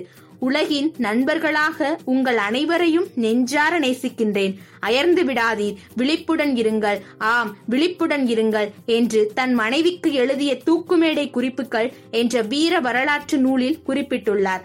ஒரு நாடு விடுதலை அடைவதற்கு எத்தகைய எழுச்சிகள், எப்படிப்பட்ட உணர்ச்சிகள் மக்களிடையே உருவாக்க வேண்டும் என்ற தத்துவத்தை விளக்கிய சுதந்திர மாவீரன் தூக்கு மேடையில் முழங்கிய முழக்கம் அவன் இறந்ததற்கு பிறகு செக் நாட்டு மக்களின் உயர் வாழ்க்கை முழுமையடைய வேண்டும் என்ற சுதந்திர தாகத்தை ஊட்டியது. கிரேக்க நாட்டின் அரசியல் கலைஞர் ஜார்ஜ் பாபன் த்ரியோ ஆயிரத்தி தொள்ளாயிரத்தி அறுபத்தி நாலாம் ஆண்டு கிரேக்க நாட்டு பொது தேர்தல். இரண்டு கட்சிகள் தேர்தலில் போட்டியிட்டன. ஒன்று ஐக்கிய கட்சி, மற்றொன்று கம்யூனிஸ்டிக் கட்சி. மத்திய ஐக்கிய நடைபெற்ற தேர்தலில் ஐம்பத்தி மூணு சதவிகிதம் வாக்குகள் பெற்று வெற்றி பெற்றது. கம்யூனிஸ்ட் கட்சி பதிமூணு சதவீதம் வாக்காளரின் ஆதரவு மட்டுமே பெற்றது, அதனால் தோல்வியடைந்தது. ஆயிரத்தி தொள்ளாயிரத்தி அறுபத்தி ஒன்னாம் ஆண்டு அக்டோபரில் நடந்த பொது தேர்தலுக்கு பின் கிரேக்க அரசியலில் நெருக்கடி ஏற்பட்டது. மத்திய ஐக்கிய கட்சி அப்போது இருந்து தீவிரமாக பிரச்சாரம் செய்தது. அடுத்து பொது தேர்தலில் நேர்மையாக நடைபெறவும் ஜனநாயகம் மீண்டும் நாட்டில் நடைபெறவும் அது முழு மூச்சுடன் பாடுபட்டது. ஆட்சி நிர்வாக பொறுப்பை ஆயிரத்தி தொள்ளாயிரத்தி ஐம்பதாம் ஆண்டு முதல் ஐம்பத்தி ரெண்டு வரையில் ஏற்றிருந்த அந்த கட்சி இரண்டாவது முறையாக இப்போது பதவியை ஏற்றிருக்கிறது. கடந்த இரண்டு ஆண்டுகளாக பதவியில் இருந்த பிரதமர் சுரமன் லிஸ்ட் ஆட்சியின் கீழ் உருக்குலைந்தது ஜனநாயகம். பிரதமர் பதவிக்கு இன்று வந்துள்ள ஜார்ஜ் பாபன் த்ரியோவின் கீழ் ஜனநாயகம் மீண்டும் நாட்டில் நிலைபெற ஒரு சந்தர்ப்பம் வாய்த்திருக்கிறது. முதுமையடைந்த பிரதமர் ஓய்வெடுத்துக் கொண்டு அமைதியாக அமர வேண்டியவர். இப்படி இருந்தும் தம் சொந்த நலனை புறக்கணித்துவிட்டு ஜனநாயகத்துக்கு தொண்டாற்ற அவர் முன்வந்தார். ஒரு இளைஞனின் ஆர்வமுடன் ஊக்கமும் காட்டுகின்றார். இவர் தேர்தலில் வாகை சூட இவருக்கு உதவியவை இரண்டு. ஒன்று, இவர் சிறந்த சொற்பொழிவாளர். இவருடைய நா வன்மையால் திறமை மிக்க சொல்லாற்றலால் இந்த தேர்தலில் அமோக வெற்றி பெற்றார். இரண்டாவது, இவருக்கு உதவியாக இருந்தது தொழிலாளர்களிடையே மனம் குமுறி இருந்த வேதனைகளும் விரக்திகளும் வாழ்க்கை நெருக்கடிகளும் அதிருப்தி நிலைகளை உருவாக்கின. கஷ்டங்களை பாராமல் இவர் நாட்டிலே எட்டு திசைகளிலும் பன்முறை சுற்றி சுற்றி வந்து மக்கள் கூட்டங்களிலே சொற்பொழிவு ஆற்றினார். தொழிலாளர் துயரங்களையும் வேதனைகளையும் படும் கஷ்டங்களையும் மக்களிடையே விளக்கி முழக்கமிட்டார். கரமன் லிசின் ஆட்சியின் நிர்வாகத்தை, அதன் அலங்கோலத்தை, ஆணவ போக்கை, ஏதே சதிகாரத்தை தன்மையை, நிர்வாக பலவீனத்தை மக்களிடையே வன்மையாக கண்டித்து காரண காரியங்களோடு சுட்டி காட்டினார். இவருடைய நீண்ட கால அரசியல் அனுபவமும் அரசியல்வாதிகளிடையே இவருக்கு இருந்த கௌரவமும் மக்கள் மன்றங்களிடையே இவர் உருவாக்கி வைத்திருந்த மதிப்பும் மரியாதையும் இவரது வயதும் மக்களிடம் பேராதரவு பெற மிக உதவியாக இருந்தது. ஜார்ஜ் பாபன் த்ரியோ மிகச்சிறந்த நாவன் நாவலர். இன்று வரையில் இவரை போல் நாவன்மை படைத்த நுட்பமான ராஜ தந்திரமிக்க ஒரு பேச்சாளரை அந்த நாடு கண்டதில்லை. நாடாளும் அனுபவங்களும் ஏராளமாக பெற்றவர், படித்த மேதை, சிறந்த கல்வியாளர், இலக்கியத்தில் வரம்பு மீறிய பற்று கொண்டவர். வசனம், கவிதை இந்த துறைகளை விட நாடக இலக்கியத்தில் இவருக்கு கவர்ச்சி அதிகம். முப்பது ஆண்டுகளுக்கு முன்பு இவர் கல்வி அமைச்சராக பதவி வகித்து நாட்டு நிர்வாகத்தில் பதவியேற்ற போது நாட்டில் தேசிய நாடக அரங்கு ஒன்றை நிறுவினார். அதனால் அந்த நாட்டில் இவர் ஒரு கலைஞராக திகழ்ந்தார். இவர் சகலகலா வல்லுநராக திகழ்ந்தார். முதல் உலகப்போர் முடிவடைந்த பிறகு அந்த நாட்களில் புகழ்பெற்ற அரசியல் பயிற்சிகளை பெற்றார். அந்த நாட்களிலே தனது நாட்டு அரசியலில் தமக்கென சிறப்பான ஒரு இடத்தை இவர் பெற்றார். போராட்டங்களிலே கலந்து கொண்டு பல தடவை சிறை சென்றார். நாடு கடத்தல் போன்ற இன்னும் பல தண்டனைகளை அனுபவித்துள்ளார். இரண்டாம் உலகப் போரில் உலகை உலுக்கி எடுத்த ஹிட்லர் துருப்புக்கள் அவருடைய தாய் நாட்டை ஆக்கிரமித்து தாக்கியது. அதனால் இவர் அண்டைய நாட்டிற்கு சென்று தேசிய மாற்று அரசாங்கம் ஒன்றை உருவாக்கி அதன் நிர்வாகத்தை இயக்கினார். ஆயிரத்தி தொள்ளாயிரத்தி ஐம்பது முதல் ஆயிரத்தி தொள்ளாயிரத்தி ஐம்பத்தி இரண்டாம் ஆண்டுகளில் உதவி பிரதமராக பொறுப்பேற்று இருந்த இவர் அப்போது கிரேக்க புகையிலைக்கு ஜெர்மனியில் மார்க்கெட் தேடி தந்தார். தனது தாய்நாட்டுக்கு இவர் செய்த சேவை மிகவும் சிறப்பாய் குறிப்பிடத்தக்கது. மக்களின் குடியுரிமை உணர்ச்சிகளை தூண்டியதுதான். இவருடைய தலைமையின் கீழ் இயங்கும் மக்களின் ஐக்கிய கட்சி இப்போது பதவிக்கு வந்தது. நாட்டில் ஒரு புதிய யுகம் உதயமாக இருப்பதின் அறிகுறியாகும். பிரதமரின் கவனம் பல துறைகளில் சீர்திருத்தங்கள் செய்வதில் ஈடுபடுவது நிச்சயம். சைப்ரஸ் பிரச்சனைக்கு தீர்வு காண இவர் வகுத்திருக்கும் தீர்வை அந்நாட்டு மக்கள் ஆதரிக்கிறார்கள். பலவித இலவச கல்வி நிறுவனங்கள், தொழில்நுட்ப கல்வித்துறைகள், பல்கலைக்கழக முதலியவற்றை நிறுவுவதற்கு இவர் வழிவகுப்பார். பாட்டாளிகளின் கடன் தொல்லைகளை தீர்க்கவும் வேளாண்மை அபிவிருத்திக்கு முக்கியமான உதவிகளை வழங்கவும் வழிகாண்டார். தொழிலாளர்களின் வருவாயில் பனிரெண்டு சதவீதம் உயர்வும் தொழிலாளர்களின் சங்கங்களுக்கு வேண்டிய உரிமைகளையும் வழங்கினார். அரசியல் நிர்வாகத்தில் பதவி வகிக்கும் பிரதமர்கள், அமைச்சர்கள், பாராளுமன்ற உறுப்பினர்கள், அரசியல் கட்சி தலைவர்கள், அவர்களுடைய உறவினர்கள் ஆகியோர்கள் அரசியலில் தங்கள் பதவியை பொதுநலத்திற்கு பயன்படுத்தாமல் சுயநலத்திற்கு உபயோகித்தால் அவர்களுக்கு தகுந்த தண்டனை வழங்குவதற்கான ஒரு மசோதாவை இவர் உருவாக்கினார். பொதுவாக இந்த நாள் வரையில் நாட்டில் நடமாடிய ஊழல்களை களைந்து நேர்வழியில் நிர்வாகத்தை இயக்கி நாட்டு பொருளாதார அபிவிருத்திக்கு வேண்டிய திட்டங்களை மேற்கொண்டார். திட்டமிட்டு இருக்கின்ற இவரது அரசு பணியில் வெற்றி கிடைத்தால் சமுதாய பொருளாதார அரசியல் துறைகளில் போதிய அளவு பலன்களை மக்கள் அனுபவிப்பார்கள். தோல்வி நேர்ந்தால் இவருக்கும் இவர் பதவிக்கும் வரவிருக்கும் கட்சிக்கும் மக்களிடையே இருக்கின்ற செல்வாக்கு போய்விடும். இவரும் ஆதரவு அளித்த அரசியல் கட்சிகள் பல ஆனாலும் அரசியல் சமுதாய ஜனநாயகத்திற்கு அடிக்கல் போல் தோன்றும். தொழிலாளர்கள் கட்சி மட்டும் இவரை ஆதரிக்கவில்லை. நாட்டின் அரசியலே தொழிலாளர் கட்சி என்றும் ஒன்று இடம்பெறவில்லை. இந்த குறைகளுக்கு பிரதமர் பரிகாரம் கண்டு வெற்றி பெற்றார். மக்கள் அவரை மனமாற பாராட்டினார்கள். டொமினிகன் சுதந்திர சிற்பி ஜுவான் பாஸ். உலக நாடுகளின் சுதந்திர சிற்பிகளில் டொமினிகன் நாட்டில் குடியரசுத் தலைவராக திகழ்ந்தவர் ஜுவான் பாஸ். டொமினிகன் குடியரசு லத்தீன் அமெரிக்காவில் மேற்கிந்திய தீவுகள் ஒன்றில் உள்ளது. இதன் பரப்பளவு ஐரோப்பா கண்டத்தில் உள்ள பெல்ஜியம் என்ற நாட்டை போல் இரண்டு மடங்கு பெரியது. ஒரு தீவின் பாதியில் டொமினிகன், மறுபாதியில் ஹெய்டி நாடும் உள்ளன. பின்தங்கியுள்ள நாடு முன்னணியில் இடம்பெற்று வருவதற்கும் மக்களாட்சி முறை மறுபடி வர போராடியதற்கும் டொமினிகன் குடியரசு ஒரு எடுத்துக்காட்டு. ஒரு சிறிய குடியரசின் ஜனாதிபதியாக இருந்தாலும் ஜுவான் பாஸ் உலக புகழ் பெற்றவராக ஆனார். ஒரு நேரத்தில் டொமினிகன் நாடு ட்ரிஜில்லோ என்ற கொடுங்கோளால் ஆட்சியின் கீழ் அகப்பட்டு தத்தளித்திருந்தது. அந்த நாட்டின் சுதந்திரம் என்ற பேச்சே இல்லை. பட்டினியில் அடைக்கப்பட்ட ஆடு மாடுகள் போல மக்கள் நடத்தப்பட்டார்கள். எழுத்துரிமை, பேச்சுரிமை அந்த நாட்டில் கிடையாது. ம் என்றால் சிறைவாசம், ஏன் என்றால் வனவாசம் என்ற நிலையில் மிருகங்களுக்கும் மக்களுக்கும் இடையே வேற்றுமை இல்லை. அந்த அளவிற்கு நாட்டில் கொடுங்கோல் ஆட்சி நீடித்துக் கொண்டிருந்தது. ட்ரிஜில்லோ கொடுங்கோலர்கள் ஜுவான் பாஸை இருபது ஆண்டுகளுக்கு மேலாக நாடு கடத்தினார்கள். புரட்சிக்க புரட்சிக்காரை நாட்டை விட்டு துரத்திவிட்டால் நாட்டில் புரட்சியே அஸ்தமித்து விடும் என்று அந்த கொடுங்கோலர்கள் எண்ணினார்கள். ஆனால் அவர்கள் எண்ணம் ஈடேறவில்லை. நாடு கடத்தப்பட்ட ஜுவான் பாஸ் தன்னை போல நாடு கடத்தப்பட்ட நாட்டு பற்றுள்ள வீரர்களை எல்லாம் தேடி கண்டுபிடித்து புரட்சி இயக்கம் ஒன்றை உருவாக்கினார். அங்கிருந்தபடியே தாய் நாட்டின் கொடுங்கோலர்கள் மிரண்டு பீதி அடையுமாறு சுதந்திர இயக்கத்தை நடத்தினார். இவ்வாறு கால் நூற்றாண்டு காலமாக சுதந்திர போரை ஜுவான் பாஸ் நடத்தி இறுதியில் வெற்றி பெற்றார். டொமினிகன் நாடு விடுதலை பெற்றது.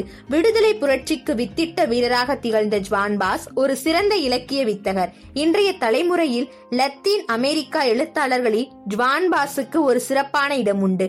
அரசியல், சமுதாய முற்போக்கு கருத்துக்களை கொண்ட நூல்கள் மட்டுமின்றி சிறந்த சிறுகதைகளையும் எழுதியுள்ளார். தம்முடைய தாய்மொழியில் இவர் எழுதிய பல நூல்கள் ஆங்கிலம், பிரெஞ்சு மொழிகளில் மொழிபெயர்க்கப்பட்டுள்ளன. டொமினிகன் நாட்டின் தலைமை பொறுப்பை ஏற்பதற்கு முன்னால் ஐரோப்பிய நாடுகளில் இவர் சுற்றுப்பயணம் வந்தார். அந்தந்த நாடுகளில் அரசியல்வாதிகள், சமூக தொண்டர்கள், தொழிலதிபர்கள், தொழிலாளர் சங்க தலைவர்கள், விஞ்ஞானிகள், எழுத்தாளர்கள், கல்வியாளர்கள், கல்வி அதிகாரிகள் போன்றவர்களை சந்தித்து அவர்களுடன் அளவள அளவலாவி அவர் அனுபவம் பெற்று திரும்பி வந்தார். உலக புகழ்பெற்ற எழுத்தாளர்களில் ஐரோப்பிய தலைவர்களையும் லத்தீன் அமெரிக்காவை பற்றி எழுதியுள்ள நூலாசிரியர்களையும் பேட்டி கண்டார். டொமினிகன் குடியரசு சமுதாய அரசியல் துறைகளில் எப்படி சீர்திருத்தங்கள் செய்ய போகிறார் என்ற கேள்வி இந்த பேட்டியில் கேட்கப்பட்டது. அதற்கு ஜுவான் பாஸ் பதில் கூறும்போது, எங்கள் நாட்டு மக்களுக்கு மக்களாட்சி என்னவென்று தெரியாது. பொருளாதார, சமுதாய, அரசியல் துறைகளில் சுதந்திரம் பெறுவது என்பது கனவிலும் பெறாத ஓர் அனுபவம். எனவே ஏட்டு சீர்திருத்தங்கள் ஏட்டளவிலே இல்லாமல் பயன் தரத்தக்க அளவில் செயல்பட செய்வது கால அட்டவணையில் முதலிடம் பெற வேண்டும்.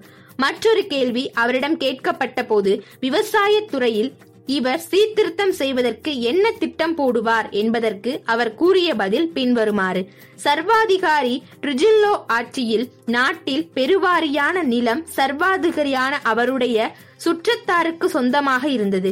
இப்போது அந்த நிலத்தை பாட்டாளிகளுக்கு பங்கிடுவது முதல் முதல் சீர்திருத்தமாகும்.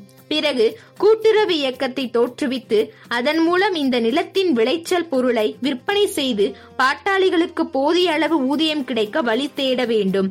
பாட்டாளிகள் ஒவ்வொருவருக்கும் மாதம் ஒன்றுக்கு ஏறதாழ நூறு டாலர் விகிதம் பெற தக்க ஊக்கம் அளிக்க வேண்டும். உழைப்பாளிகளுக்கு நிலம் தங்கள் சொத்து என்கின்ற உறுதியும் கூட்டுறவு இயக்கம் தங்கள் பொருளாதார உதவிக்கும் முன்னேற்றத்திற்கும் அமைந்த ஒரு கருவி என்ற மனப்பான்மையையும் வளர அடிக்கோள வேண்டும் என்று கூறினார். டொமினிகன் நாட்டிற்கு அண்டை நாடான ஹெய்டியில் சர்வாதிகாரமான நிர்வாகம் இயங்குகிறது. எல்லை புறத்தில் இத்தகைய நிர்வாகம் நடப்பது நாட்டிற்கு தீமை விளைவிப்பதாகும். எனவே ஜுவான் பாஸ் இந்த பிரச்சனைக்கு மிகவும் எச்சரிக்கையுடன் தீர்வு கண்டார். இவர் சிறு வயதில் ஹெய்டி நாட்டில் பிறந்து வளர்ந்தவர். அதனால் அந்த நாட்டின் மீது அவருக்கு ஒரு தனி அபிமானம் இருந்தது. ஆதலால் எந்த பிரச்சனையாக இருந்தாலும் ஹெய்டி நாட்டுடன் சண்டை, சச்சரவு, தகராறு, கலவரம் எதுவும் உருவாகாத விகிதத்தில் தீர்க்கப்பட வேண்டும் என்று சிந்தனை முடிவு கண்டார்.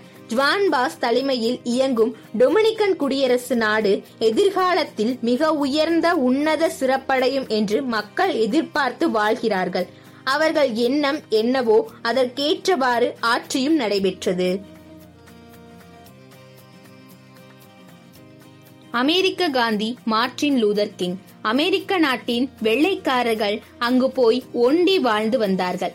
அங்குள்ள நிக்ரோ மக்களை அடக்கி ஒடுக்கி அடிமைப்படுத்தி சொல்ல முடியாத கொடுமைகளுக்கு ஆளாக்கி அழிக்க முற்பட்டனர்.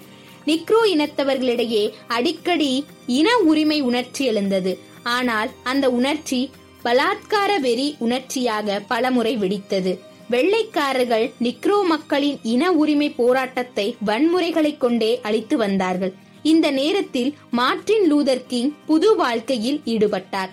வன்முறை வெறி கிளர்ச்சி எந்த காலத்திலும் வெற்றி பெறாது என்பதை கிங் உணர்ந்தார். சட்டத்திற்கு உட்பட்ட அகிம்சை அடிப்படையிலான அறப்போர் என்று என்றும் தோல்வியுறாது என்பதை புரிந்தார்.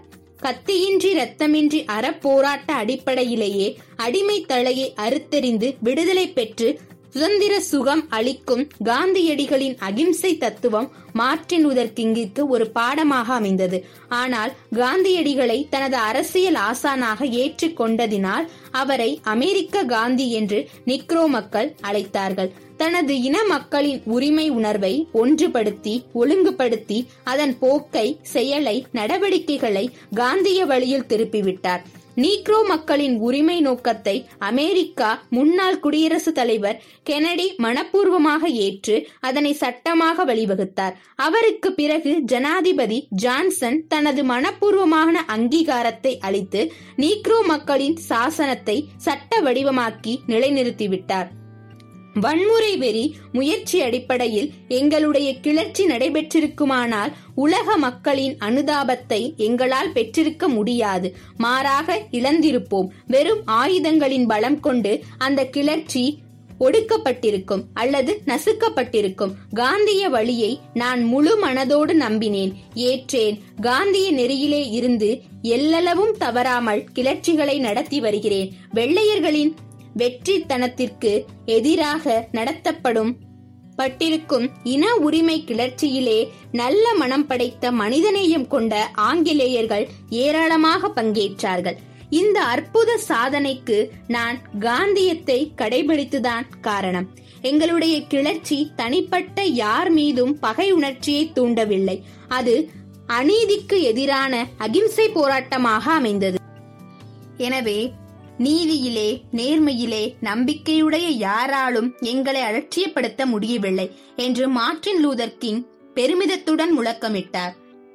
ஆயிரத்தி தொள்ளாயிரத்தி அறுபத்தி நாலாம் ஆண்டு நோபல் சமாதான பரிசை கிங் பெற்றார். இந்த உலக பரிசு காந்திய தத்துவத்திற்காக கிடைத்த உலக பரிசு என்று கூறலாம்.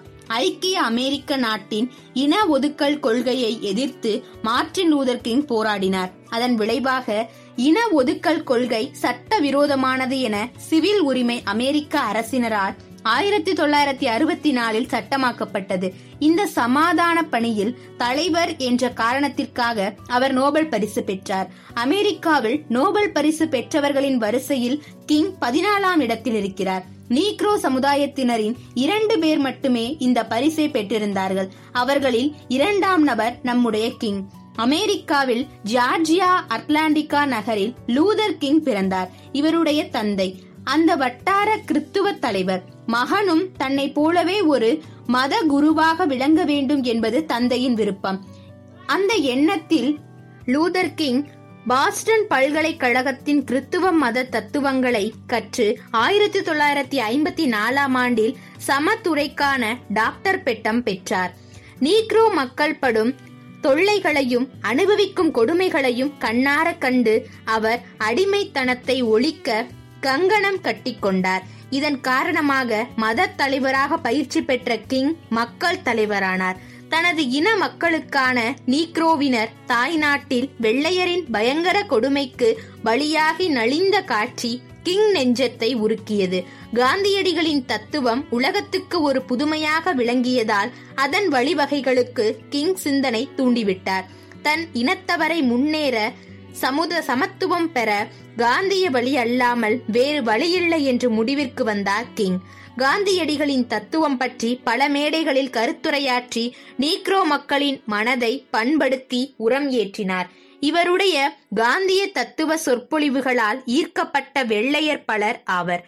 ஆங்கில இளைஞர்களும் மாணவர்களும் கிங் ஆற்றிய தத்துவ விளக்கத்தால் அவரை பின்பற்றுவதாயினர். கிங்குடைய லட்சிய போராட்டத்திற்கு உலக மக்களது ஆதரவும் அனுதாபமும் ஏற்பட்டன. அவரது கருத்துக்களை கேட்க உலகெங்கும் உள்ள முற்போக்குவாதிகள், பகுத்தறிவுவாதிகள், மனிதநேயவாதிகள் விருப்பம் கொண்டனர். உலகத்தில் பல பாகங்களுக்கு சொற்பொழிவாற்ற வருமாறு அவருக்கு அழைப்புகள் வந்தன. கிங் நடத்திய முதல் போராட்டம் பேருந்து கிளர்ச்சி அறப்போராட்டமாகும். அமெரிக்காவில் பஸ்களில் பயணம் செய்யும் போது வெள்ளையர்கள் ஏறினால் நீக்ரோர்கள் எழுந்து தம்முடைய இருக்கையை அவர்களுக்கு கொடுக்க வேண்டும். தவறினால் அடி, உதை, குத்து, வெட்டு. ஆங்கிலேயர்களாக பஸ் அதிபர்களும் நீக்ரோக்களுக்கு எதிராகவே செயல்பட்டனர். கிங் இந்த பழக்க வழக்கத்தை எதிர்த்தார். நீக்ரோக்கள் அனைவரும் பேருந்துகளை பக்ஷிக்க வேண்டும் என்று கேட்டுக்கொண்டார். அவர் கூறியவாறு நீக்ரோ மக்கள் பஸ்ஸில் ஏறுவதை நிறுத்திவிட்டார்கள். இதனால் பஸ் அதிபரின் பாடு நெருக்கடியாகிவிட்டது. பஸ்ஸில் கூட்டம் படும் மோசமாக குறைந்துவிட்டது. பஸ் நிறுவனங்களில் முக்கியமான வேலைகளை வகித்து வந்த நீக்ரோர்கள் தங்களது வேலைகளை தூக்கி எறிந்து வெளியேறினார்கள். இதனால் பஸ் தொழிலே நிலை குலைந்தது. பேருந்து உரிமையாளர்கள் கிங்கிற்கு லஞ்ச ஆசை காட்டி மயக்கினார்கள். மயங்கவில்லை லூதர். மிரட்டி பார்த்தார்கள், மிரளவில்லை லூதர். கடைசியாக எல்லா பஸ் அதிகாரிகளும் ஒன்று கூடி கிங் மீது வழக்கு தொடுத்தார்கள். கிங் தூண்டுதலால் பஸ் தொழிலே நசிந்து விட்டதாக குறை கூறினார்கள். நாட்டின் பெரிய வழக்குரைஞர்கள் எல்லாம் பஸ் உரிமையாளர்களுக்கு ஆதரவாக வாதாடி வந்தார்கள். மார்ட்டின் லூதர் கிங் தானே தனித்து நின்று வெள்ளையர்களை எதிர்த்து தனது இன மக்களுக்காக வாதாடினார். உலக மக்களை கவர்ந்த அந்த வழக்கு இறுதியில் நீக்ரோ மக்களுக்கு ஆதரவாக தீர்ப்பு வழங்கியது. பஸ்களில் வெள்ளையருக்கு சமத்துவமான உரிமை நீக்ரோ மக்களுக்கும் உண்டு என்று நீதிபதி தீர்ப்பளித்தார். வழக்கின் முடிவு கிங்கிற்கு உலக புகழை பெற்று தந்தது. அது முதல் இவர் உலகம் புகழும் தலைவரானார். இந்த வழக்கு நடைபெறும் போது லூதருக்கு வயது என்ன தெரியுமா? இருபத்தி ஆறு. ஆங்கில இனவெறி கொள்கை வெள்ளையர் வட்டாரத்தில் இந்த பஸ் வழக்கிற்கு பிறகு பெருமளவில் போய்விடுத்தது. பேய் விடுத்து ஆடியது. பள்ளிகளில் நீக்ரோ மாணவர்கள் அவமானப்படுத்தப்பட்டார்கள். சிற்றுண்டி சாலையில் அடித்து நொறுக்கப்பட்டார்கள். பொது இடங்களில் நடவாடவே முடியவில்லை. இருபத்தி எட்டு ஒன்பது ஆயிரத்தி தொள்ளாயிரத்தி அறுபத்தி நாலாம் ஆண்டில் மார்ட்டின் லூதர் கிங் மாபெரும் ஆர்ப்பாட்டம் ஒன்று நடத்தினார். இரண்டு லட்சம் நீக்ரோ மக்கள் அந்த போராட்டத்தில் கலந்து கொண்டார்கள். வெள்ளையரும் வெள்ளை இனத்தவரான மாணவ மாணவிகளும் ஆயிரக்கணக்கில் ஆர்ப்பாட்டத்தில் கலந்து கொண்டார்கள். அந்த ஆர்ப்பாட்டம் போராட்ட ஊர்வலம் வாஷிங்டன் நகரில் ஆப்ரஹாம் லிங்கன் நினைவு சின்னத்தின் அருகே சென்றடைந்தது. அங்கு நடைபெற்ற மாபெரும் கண்டன கூட்டத்தில் லூதர் கிங் ஆற்றிய சொற்பொழிவு உலக புகழ்பெற்ற உரிமை போர் முழக்கமாக திகழ்ந்தது. இந்த மகத்தான அறப்போரின் விளைவாக அமெரிக்க அரசு உடனடியாக அசை கொடுத்து ஆவணம் செய்ய முன்வந்தது. தலைமுறை தலைமுறையாக நடைமுறையில் இருந்து வந்த இனவெறி மனப்பான்மையை தடை செய்து சிவில் உரிமை மசோதாவாக அமெரிக்க ஆட்சியினர் சட்டமாக்கினர். இனி அமெரிக்காவில் எந்த நிலையிலும் நீக்ரோ இன மக்களுக்கு சம உரிமை உண்டு. அந்த உரிமையை தடுப்பவர்கள் சட்டப்படி குற்றவாளி ஆவார்கள். இந்த நீக்ரோ இன சமத்துவ சட்டம் மனிதநேய உரிமையை பாதுகாக்கும் சட்டம் அமெரிக்க அரசினரால் கொண்டுவரப்படுவதற்கு அடிகளது அறப்போர் வழியை பின்பற்றி அகிம்சா தத்துவப்படி போராடிய அமெரிக்க காந்தி என்று அழைக்கப்படும் மார்ட்டின் லூதர் கிங் தனது இன மக்களுக்காக துப்பாக்கியால் சுடப்பட்டு துடிதுடித்து பலியானார். சரித்திரம் சமைத்த சான்றோன் சர்ச்சில். சூரியன் மறையாத பிரிட்டிஷ் சாம்ராஜ்யத்தின் அதிகாரம், நாஜி போர், பெரியன் ஹிட்லர் பறிபோய் விடுமோ என்ற பயங்கர நிலை இரண்டாவது உலக யுத்த காலத்தில் இங்கிலாந்து நாட்டிற்குள் இருந்தது. கொஞ்சம் அயர்ந்திருந்தால் அல்லது அலட்சியமாக இருந்திருந்தால் இங்கிலாந்து என்ற நாடே தெரியாமல் சுடுகாடாக மாறிவிட்டிருக்கும். சுதந்திரத்திற்கும் சவாலாக அமைந்த நெருக்கடியான அந்த போர்க்கால நேரத்தில் துணிந்து முன்வந்து பொறுப்பேற்று இங்கிலாந்து நாட்டை காப்பாற்றிய பெருமைக்குரிய இரும்பு மனிதர் சர் வின்ஸ்டன் சர்ச்சில். இங்கிலாந்தின் சிறப்பிற்கும் பெருமைக்கும் புகழுக்கும் முன்னேற்றத்திற்கும் உழைத்த எத்தனையோ பெருமக்கள் அந்த நாட்டில் தோன்றினார்கள். என்றாலும் இங்கிலாந்து நாட்டின் சுதந்திர சிற்பி என்ற புகழிற்கு இலக்கணமாக இருந்தவர் பிரதமர் சர் வின்ஸ்டன். இங்கிலாந்து நாட்டை இழந்தாலும் இழப்போம், ஆனால் ஷேக்ஸ்பியர் இலக்கியத்தை இழக்க மாட்டோம் என்று உலக இலக்கிய உலகிற்கு சவாலாக விட்ட இலக்கிய மேதை பிரதமர் சர் வின்ஸ்டன் சர்ச்சில். தொன்னூறு வயதுக்கு மேல் பழுத்த பழமாக கனிந்த கனியாக நிறை வாழ்வு வாழ்ந்து சரித்திரம் சமைத்த சான்றோன் என்ற பெருமையை நிலைநாட்டிவிட்டு மறைந்த மா மேதைதான் பிரிட்டிஷ் முன்னாள் பிரதமர் சர் வின்ஸ்டன் சர்ச்சில். அவர் உயிர் வாழ்ந்த காலத்தில் மறக்க முடியாத அற்புத ராஜ தந்திரங்களை விளக்கியவர். அவருடைய அறிவாற்றல் மிக்க நாவன்மை பேச்சுக்கள், சுறுசுறுப்பான சாதனைகள், நுட்பமான சிந்தனைகள், நுண்மான் நுழைப்புழ நூலறிவுகள், கம்பீரமான தோற்றத்தின் உணர்வுகள் ஆகியவற்றால் அவர் உலகத்தில் மாமனிதராக நடமாடினார். விடுதலை போராட்ட காலத்திலே சர்ச்சில் இந்தியருக்கு நேர் விரோதியாக இருந்தார். பிரிட்டிஷ் சாம்ராஜ்யத்திலிருந்து இந்தியாவை பிரிப்பதா என்றார். பிரிட்டிஷ் சாம்ராஜ்யத்தின் மணிமுடியிலிருந்து இந்தியா என்ற ஒளிமிக்க ஒரு வைரத்தை தூக்கி எறிவதற்காக நான் ஆட்சி பொறுப்பை ஏற்கவில்லை என்று சர்ச்சில் பிரதமராக இருந்தபோது அன்றைய பிரிட்டிஷ் பாராளுமன்றத்தில் முழக்கமிட்ட அந்த ஆவேசம் இந்தியர்கள் நெஞ்சத்திலே ஏறி ஈட்டி போல் எரிந்தன. இவ்வாறு அவர் முழக்கமிட்ட பேச்சின் உணர்வுகளிலே பொங்கி வழிந்த அவரது தேசபக்தியை நாம் தெளிவாக பார்க்க முடிகிறது. இவருக்கு இருந்த அந்த உணர்வு இந்திய மக்களுக்கு இருக்காதா? சர்ச்சிலின் மனப்பான்மை இரண்டு கோணங்களில் நின்று பார்க்கலாம். இரண்டு ஒன்றுக்கொன்றும் நேரெதிரான துருவ கோணங்களாகும். இந்திய விடுதலை போர் காந்தியடிகள் தலைமையிலே நடைபெற்ற போது இவர் இவர் இந்த பிரபு ஆயிரத்தி தொள்ளாயிரத்தி முப்பத்தி ஒன்னு முதல் முப்பத்தி இரண்டாம் ஆண்டில் இந்தியாவின் வைசியராக இருந்தார். அக்காலத்திலே காந்தி இவரின் ஒப்பந்தம் என்ற ஒரு உடன்படிக்கை ஏற்பட்டது. அந்த பேச்சின் போது காந்தியடிகள் கலந்து கொண்டதை பற்றி இங்கிலாந்து பாராளுமன்றத்திலே வின்ஸ்டன் சர்ச்சில் என்ற என்று என்ன பேசினார் தெரியுமா? ஒரு காலத்தில் இரண்டராத வழக்கறிஞராக இருந்த காந்தி இப்போது அரச நிந்தனை பரதேசியாக இருக்கும் இந்த ஆள் அரச பிரதிநிதியின் மாளிகை படியிலே அரை நிர்வாண பக்கிரிக்கோலத்தோடு ஏறி இருக்கிறார்.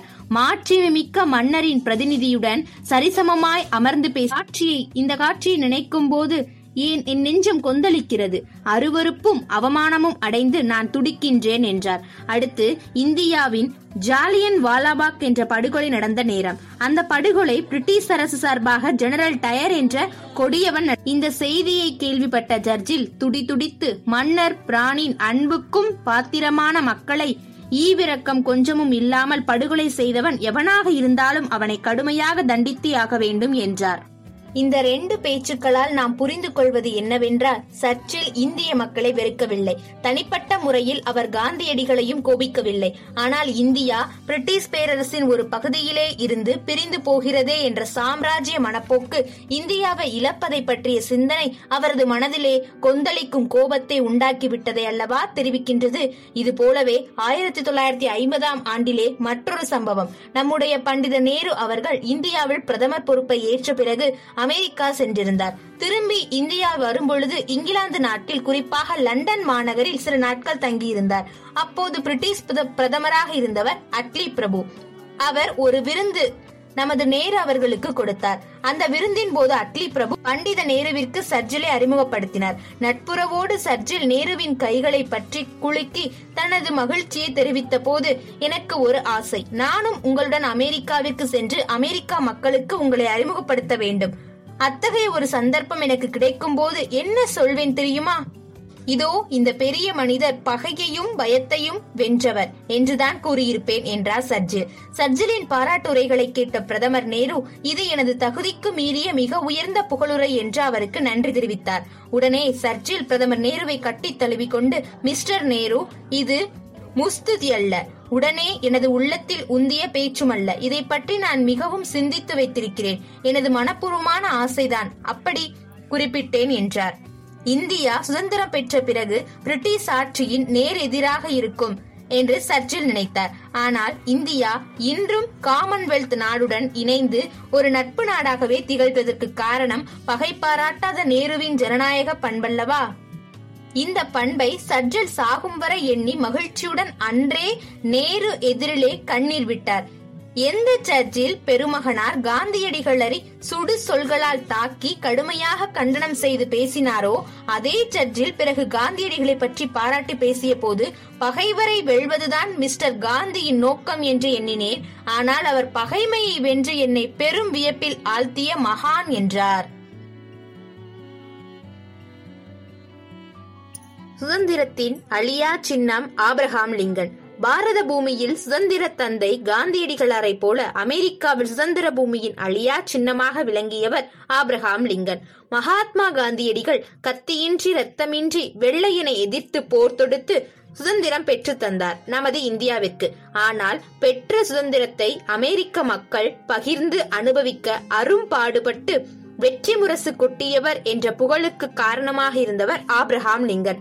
மக்களுக்கு மக்களாக மக்களால் ஆளப்படும் ஆட்சியே உண்மையான ஒரு மக்களாட்சி என்ற தத்துவத்திற்காக தான் சுடப்பட்டு சுடப்பட்டு சாகும் வரை உழைத்தவர் அவர். இவ்வாறான மக்கள் சேவைகளில் காந்தியடிகளுக்கும் அமெரிக்க மனித சுதந்திர சிற்பி ஆப்ரஹாம் லிங்கனுக்கும் ஒற்றுமை இருப்பதை அந்த இரு மேதைகளின் மக்கள் தொண்டுகளில் நாம் காண முடிகின்றது.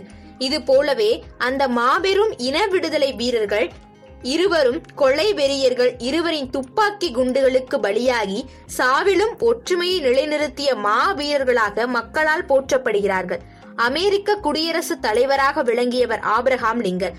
ஆனால் நமது தேசப்பிதா சுதந்திரத்திற்காக எண்ணற்ற போராட்டங்களையும் சிறை வாழ்க்கை கொடுமைகளையும் ஏற்று நாட்டுக்கு விடுதலை பெற்று தந்த பின்பும் கூட அவர் எந்த பதவியையும் விரும்பாத வெறும் மகாத்மாவாகவே படுகொலை செய்யப்பட்டார்.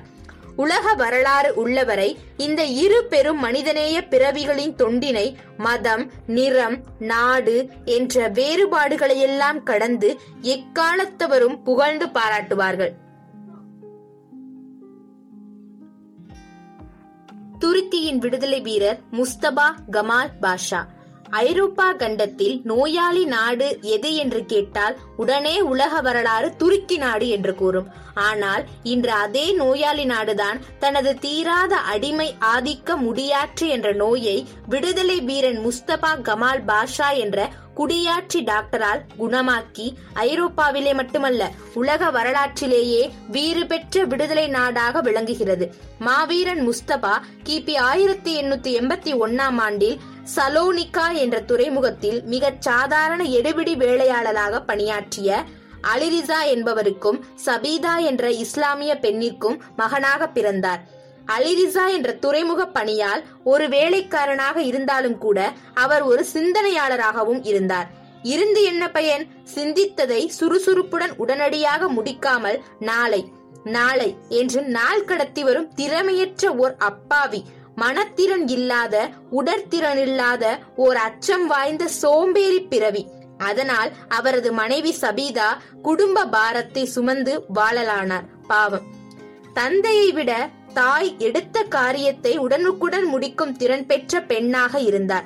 சபீதா தனது மகன் முஸ்தபாவை அருமையாக வளர்த்து தன்னால் முடியும் அளவிற்குரிய கல்வியை கற்றுக் கொடுக்க கணவரின் நண்பர் ஒருவர் உதவியால் முஸ்தபா சலோனிகா நகரில் உள்ள ராணுவ பள்ளியிலே சேர்ந்தார். ராணுவ பள்ளியினர் நடத்திய தேர்வு ஒன்றில் வியக்கத்தக்க அளவுக்கு முஸ்தபா எழுதி போதிய மதிப்பெண் பெற்றதால் அவர் பள்ளியில் சேர்க்கப்பட்டார். பெயர்தான் ராணுவ பள்ளியை தவிர பள்ளியில் சேர்ந்ததுமே ராணுவ கல்வியை கற்றுக் கொடுப்பதில்லை. முதலில் பொது அறிவூட்டும் சிறப்பு கல்வியை பயிற்சி அளித்த பின்னர்தான் ராணுவ கல்வியை அப்பள்ளியில் கற்பிப்பார்கள். பொது கல்வியிலும் நல்ல பாராட்டும் புகழும் பெற்ற முஸ்தபா அதே பள்ளிக்கு உதவி ஆசிரியராகவும் தனது பதினேழாம் வயதிலேயே வந்தார். அதற்கு பிறகு மோனஸ்டர் என்ற நகரிலே உள்ள ராணுவ பள்ளிக்கு அனுப்பப்பட்டு அங்கேயும் பாராட்டப்படும் வகையில் ராணுவ பயிற்சியாளரானார். அந்த பள்ளியிலே ஏற்பட்ட ஒரு சிக்கல் என்னவென்றால், ராணுவ ஆசிரியர் பெயரும் முஸ்தபா, பயிற்சி பெறப்போன மாணவனது பெயரும் முஸ்தபா. இருவர் பெயரும் ஒரே பெயராக இருந்ததால் எல்லா நிலைகளிலும் குழப்பம், சிக்கல் ஏற்பட்டுவிட்டது. அதனால் அந்த சிக்கலை தீர்ப்பதற்காக பள்ளியில் ஆசிரியர் தனது பயிற்சி மாணவனது பெயருக்கு பின்னால் கமால் என்ற தனது அன்பு பெயரை சூட்டி முஸ்தபா கமால் என்று அழைக்கப்படலானார். வெறும் முஸ்தபா என்று சென்ற ராணுவ பயிற்சி மாணவன் உலகமும் துருக்கியும் வியந்து அழைத்த முஸ்தபா கமால் பாஷாவாக ஆனார் என்பது வரலாறு போற்றும் உண்மையானது. ராணுவ பயிற்சி முடிந்த முஸ்தபா கமால் துணைப்படை ஒன்றுக்கு தளபதியானார். அந்த நேரத்தில் அவரது தாயார் சபீதா மறுமணம் செய்து கொண்டதால் தாயாரை வெறுத்தார். இருவருக்கும் எந்த உறவுமில்லை என்று கட்டறுத்து விட்டு தன் மனம் போன தனிமையான வாழ்வை ஏற்றார். கமால் கான்ஸ்டான்டி நோபல் என்ற நகரில் அரசியல் தொடர்புடைய பல சங்கங்களது கொள்கைகளை புரிந்து கொண்டார். துருக்கி நாட்டை அப்போது ஆண்டு கொண்டிருந்த சுல்தான் அப்துல் அமீது ஒரு கொடுங்கோல் மன்னனாக மாறி அடக்குமுறைகளை கட்டவிழ்த்துவிட்டு மக்களை கொடுமைப்படுத்திக் கொண்டிருந்தார். அந்த சுல்தானுடைய ஆணவ ஆட்சியை அகற்றி புரட்சிகரமான ஒரு ஆட்சியை அமைத்திட அப்போதைய வாலிபர்கள் திட்டமிட்டு கொண்டிருந்த சங்கங்களிலே கமாலும் ஒரு உறுப்பினரானார். சுல்தானுடைய கொடுங்கோல் அதிகாரிகள் அந்த புரட்சி இளைஞர்களை எல்லாம் வேட்டையாடி பிடித்தார்கள், விசாரணை செய்தார்கள், சிறையிலே தள்ளினார்கள், சித்திரவதை செய்தார்கள். இவர்களின் முஸ்தபா கமால் ஒருவர்தான் தப்பினார். தப்பினார் என்றால் அதிகாரிகளை ஏமாற்றிவிட்டு தப்பியோடிவிட்டார் என்பதல்ல.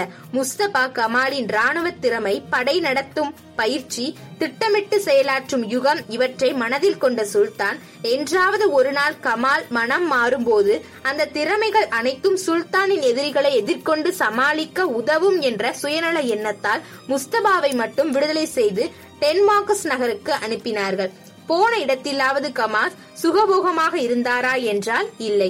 அங்குள்ள புரட்சிவாதிகளின் இயக்கங்களிலே, அவர்களது அரசியல் புரட்சி சதிகளிலே ஈடுபட்டார். அதிகாரிகள் அவரை கைது செய்ய சென்ற போது கமால் தப்பி சொந்த ஊரான சலோனிகா நகருக்கு ஓடிவிட்டார். சரோனிகா என்ற கமால் அங்குள்ள புரட்சியாளர்களுடன் சேர்ந்து அவர்களுக்கு தலைவரானார். ஆனால் எதிலும் அவசரப்படாமல், அரைகுறை புரட்சி திட்டங்களில் ஈடுபடாமல் காலத்துக்காக அவர் காத்திருந்தார். அந்த நேரத்தில் மாசிடோனியாவின் கிழக்கு பகுதியில் அன்வர் என்பவர் தலைமையில் திடீரென ஒரு புரட்சி ஏற்பட்டது. அதை அடக்கிடச் சென்ற ராணுவம் அந்த புரட்சிக்காரர்களுக்கிடையே சேர்ந்து விட்டது. தான் நம்பி அனுப்பிய ராணுவ படையே நம்பிக்கை துரோகம் செய்துவிட்டதை கண்ட சுல்தான் தனது ஆலோசனை சபையை கலைத்து விட்டார். புரட்சியாளர்களுக்காக அழைப்பு விடுத்தார். அவர்களிடம் சமரசம் பேசி புரட்சிக்காரர்கள் பங்கேற்ற ஒரு ஆலோசனை சபையையும் புதிதாக உருவாக்கினார்.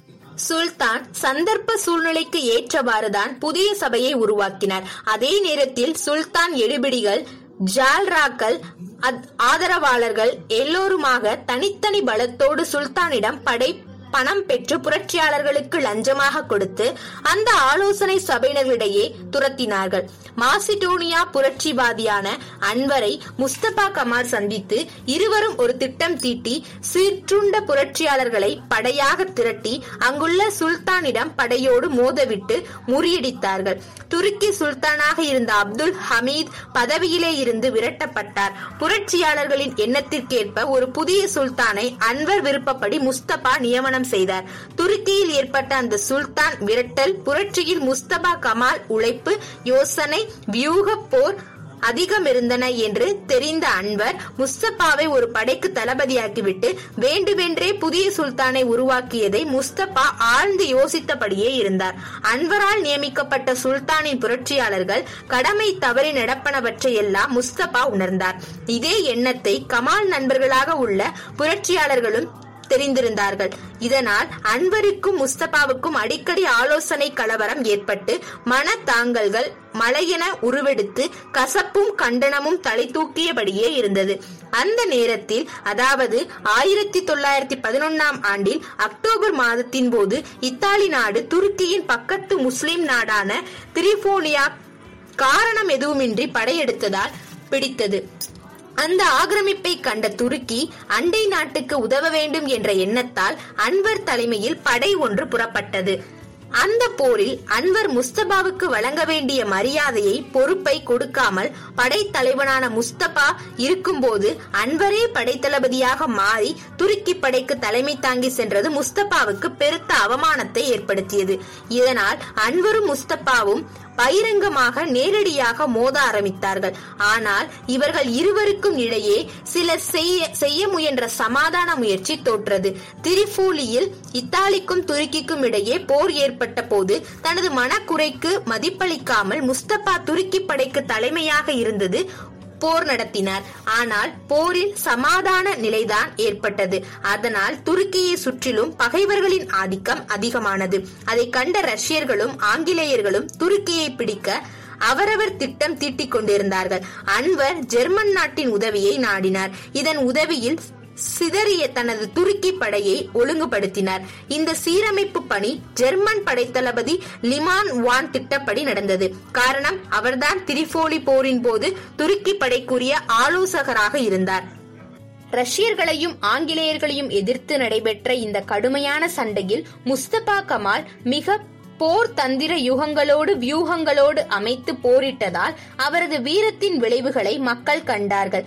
கமால் பேராற்றலை பெரும் வியப்போடு பாராட்டி மகிழ்ந்தார்கள். துருக்கி மக்களிடையே இந்த முஸ்தபா கமால் பெருமை புகழ் அதிகமாக ஆக அன்வருக்கு அழுக்காறு ஏற்பட்டது. அதனால் கமால் புகழை கெடுக்க அவதூறுகளையும் பழிகளையும் முஸ்தபா மீது பரப்பினார். துருக்கி சுல்தானை தனது கை பொம்மையாக்கி கொண்டு ஒருமுறை முஸ்தபா கமாலை அன்வர் பதவியை விட்டு இறக்கிவிட்டார். சுல்தானுக்கு அதனால் உள்நாட்டு மக்களது எதிர்ப்பு வலுத்து வலுத்து கலகங்கள் பரவலாக உருவாகின. அப்போது முஸ்தபா பிரிட்டன் படையுடன் போரிட்டு விரட்டியடித்தார். இதனால் துருக்கி சுல்தான் இருந்த இடம் தெரியாமல் எங்கோ தலைமறைவாகினார். புதிய பாராளுமன்றத்தை துருக்கி மக்கள் உருவாக்கினார்கள். அதன் தலைவராக முஸ்தபா கமால் ஆக்கப்பட்டார். இதனால் துருக்கி நாட்டில் கலவரங்கள் ஏற்பட்டன. மக்களின் தாக்குதல்களை எதிர்த்து நிற்க முடியாத துருக்கி துரோகிகள் கிரேக்க நாட்டுக்கு ஓடினார்கள். அங்கே ஓடிய அவர்கள் கிரேக்கர்களை தூண்டிவிட்டு துருக்கியை தாக்குமாறு கூறினார்கள். ஆயிரத்தி தொள்ளாயிரத்தி இருபத்தி இரண்டாம் ஆண்டு துருக்கியை எதிர்த்து துரோகிகள் படைகளும் கிரேக்க படைகளும் சேர்ந்து கொண்டு போராடின. ஆனால் கமால் ஓய்ந்து விடாமல் முன்பை விட பலமாக பயங்கரமாக கிரேக்க படைகளையும் துரோக படைகளையும் தாக்கி போராடினார். அதனால் எல்லா படைகளும் முஸ்தபாவின் போரை எதிர்த்து நிற்க முடியாமல் புறமுதுகு காட்டி ஓடின. முஸ்தபா மக்களுடைய மனநிலையை உணர்ந்து சுல்தான் ஆட்சிக்கு ஒரு முடிவு கட்டி முதல் முதலாக துருக்கியில் குடியரசு ஆட்சியை நிலைநிறுத்தினார். அதற்காக சட்ட திட்டங்களையும் உருவாக்கியதுடன் அவரே முதல் குடியரசுத் தலைவராகவும் பொறுப்பேற்றார். முஸ்தபா குடியரசுத் தலைவரானதும் நாட்டின் பழைய நிலைகளெல்லாம் தூக்கி எறிந்துவிட்டு பல சீர்திருத்தங்களை செய்தார். முஸ்தபா செய்த சீர்திருத்தங்களை எல்லாம் முஸ்லிம் மதவாதிகள் ஒன்று கூடி எதிர்த்தார்கள். அவர்களது எதிர்ப்புகளை கண்டு அஞ்சாமல் அவர் வெற்றி பெற்று ஆட்சியை நிலைநாட்டினார். துருக்கி நாட்டில் பெண்களது வாழ்க்கை படுபயங்கரமாக இருப்பதை முஸ்தபா கண்டார். அடிமைகளாக மதிக்கப்பட்ட முஸ்லிம் பெண்களுக்கு பெண்ணுரிமை சுதந்திரங்களை வழங்கினார். அவர் ஆட்சியின் போதுதான் இஸ்லாம் பெண்கள் அணியும் படுதா முறைகளை நீக்கினார். துருக்கி நாட்டு பெண்கள் எல்லாம் அவரது ஆட்சி காலத்தில் புதுமை பெண்களாக வாழ்ந்திட விழிப்புணர்ச்சி பெற்றவர்களானார்கள். இது போன்ற பல சீர்திருத்தங்களை துருக்கி நாட்டு மக்கள் நல வாழ்வுக்காக சட்டத்தின் மூலம் செய்து சாதனைகளை படைத்த முஸ்தபா கமால் பாஷா ஆயிரத்தி தொள்ளாயிரத்தி முப்பத்தி எட்டாம் ஆண்டு நவம்பர் முப்பத்தி ஒன்னாம் நாள் மறைந்தார். அவருடைய ஆட்சியில் துருக்கி நாடு சொர்க்க பூமியாக மாறி வளம் பெற்றது. எஜமான நூ பர்மா முதல் பிரதமர் ஆனார். பர்மா மொழியில் தக்கின் என்றால் எஜமானான் என்று பொருள். இந்த பட்டத்தை பர்மா இளைஞர்களும் பள்ளி மாணவர்களும் தங்கள் பெயர்களுக்கு முன்னால் வைத்துக் கொண்டு பர்மா நாட்டின் பட்டி தொட்டிகள் நகரங்கள் உட்பட பல இடங்களில் லோகங்கமாக ஊர்வலம் வந்தார்கள்.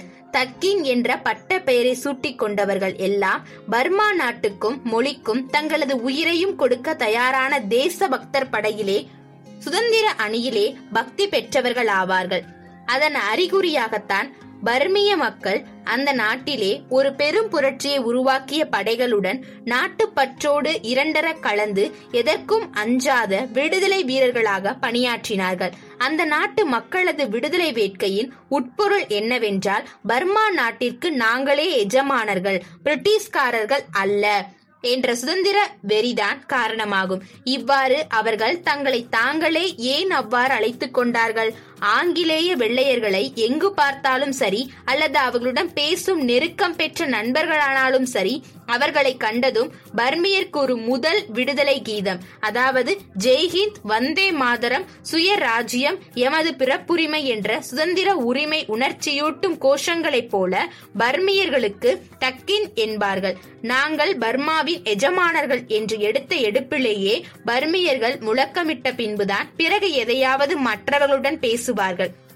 அதனாலே தான் பர்மியர்கள் தங்களை தாங்களே எஜமானர்கள் என்ற சங்கநாத வணக்கம் செய்து கொண்டார்கள். பர்மியர்களின் இந்த ஆச்சரியமான போராட்டத்தில் மூலகர்த்தா யார்?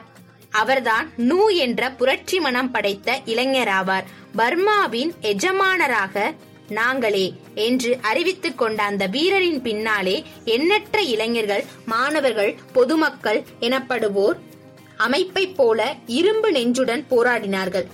இந்த நூ தான் தான் பிறகு ஒரு நாள் பர்மிய மக்கள் அனைவருக்கும் பிரதமரானார் என்பது விடுதலை உணர்வு கொண்ட தக்கின் படையினருக்கு வியப்பாக விளங்கியது.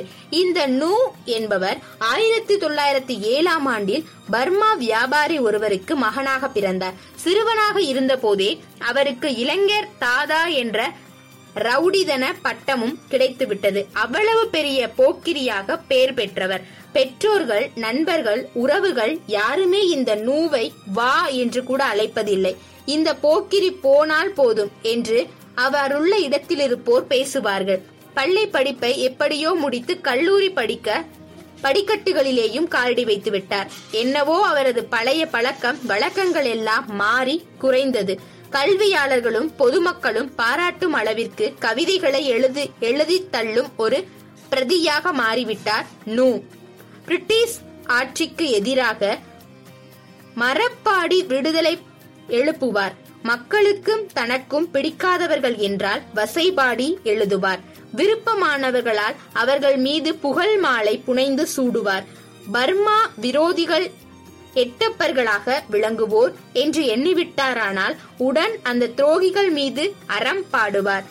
நூ இவ்வாறு எழுதும் கவிதைகள் நாளடைவில் சுதந்திர வீர முழக்கங்கள கவிதைகளாக உணர்வுகளை ஊட்டும் புரட்சி மனப்பான்மையோடு பர்மா பத்திரிகைகளிலே வெளிவரும். ஆயிரத்தி தொள்ளாயிரத்தி முப்பதாம் ஆண்டின் போது பாரதியாரை போல் விடுதலை விடுதலை என்ற பொருளை வழங்கும் பர்மா மொழியிலே கவிதைகளை பாடியபடியே வீதி வலம் வந்து ஒரு பொது மேடையிலே ஏறி சிங்க நாதம் செய்தார். அந்த சிங்க நாதம் என்ன தெரியுமா? வெள்ளையனே, பர்மாவை விட்டு ஓடு, இல்லையென்றால் துரத்துவோம் என்ற பொருளிலே அன்று அவர் பாடிய அந்த சுதந்திர போர்க்கவிதை கேட்க மக்களை வேங்கைகளாக்கியது. சினந்து எழுந்தார்கள். தக்கி நூ, எங்கள் எஜமானர் நூவே வாழ்க என்றார்கள்.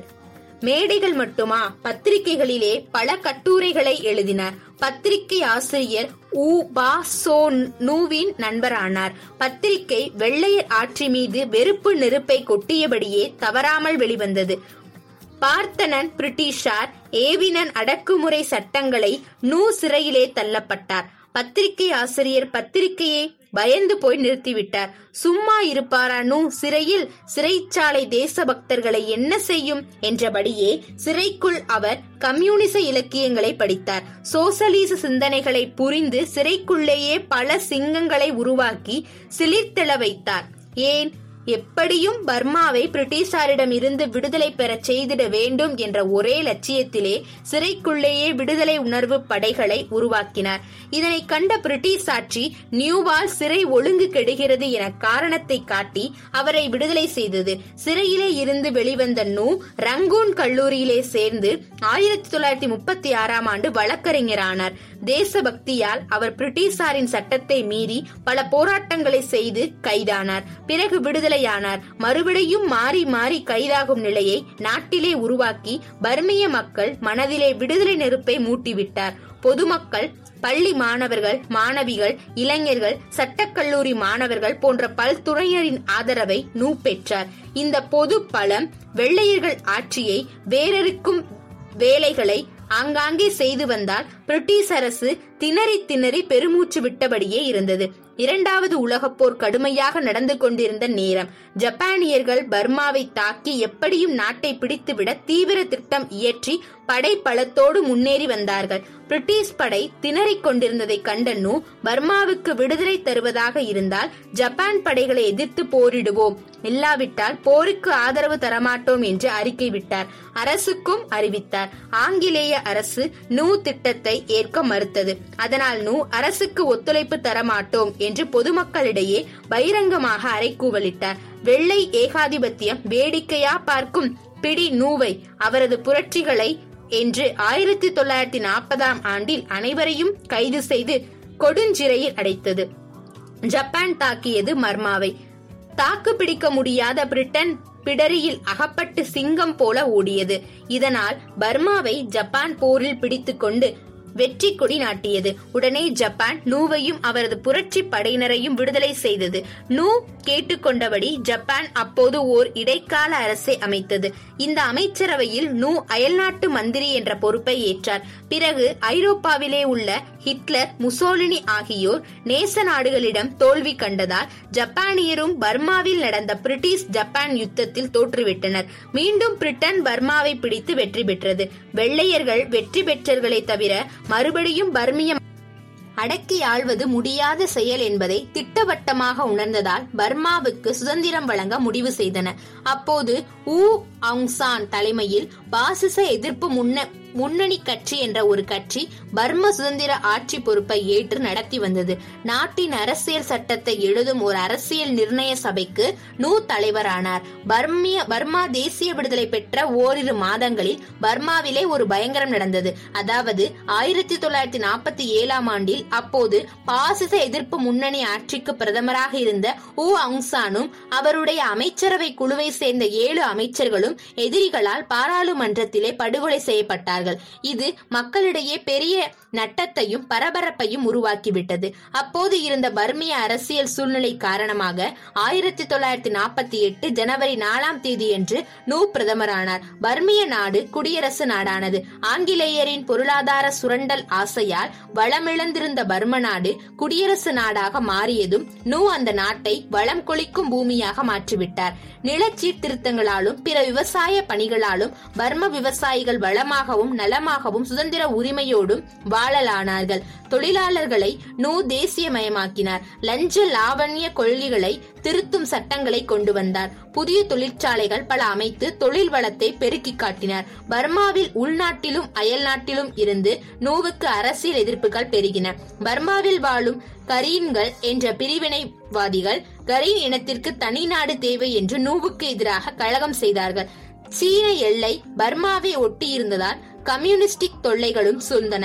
இவற்றை நூ சாமர்த்தியமாக இரும்பு கரம் கொண்டு சமாளித்தார். அதே நேரத்தில் பர்மிய மக்களின் தேசிய உணர்வுகளை மதித்து அவர்களை ஒற்றுமைப்படுத்தினார். கம்யூனிஸ்டுகளின் தொல்லைகளை சூழ்நிலைக்கு ஏற்றவாறு சமாளிக்க புத்த மதத்தை பர்மாவிலே பரப்பினார். அதற்காக புத்த மத மறுமலர்ச்சி இயக்கத்தை உருவாக்கினார். கம்யூனிஸ்டுகள் மத விரோதிகள் என்ற காரணத்தை மக்களுக்கு விளக்கி காட்டி கம்யூனிஸ்டுகளின் இரும்பு திரை ஆட்சியை எதிர்த்து மக்களின் ஆன்மீக உணர்வுக்கு மரியாதை தந்தார். எட்டாண்டு கால அரசியல் வாழ்வுக்கு பிறகு நூ பௌத் பிட்வாகி துறவு பூண்டார். மக்களது சேவைக்காக முழு நேர துறவியானார்.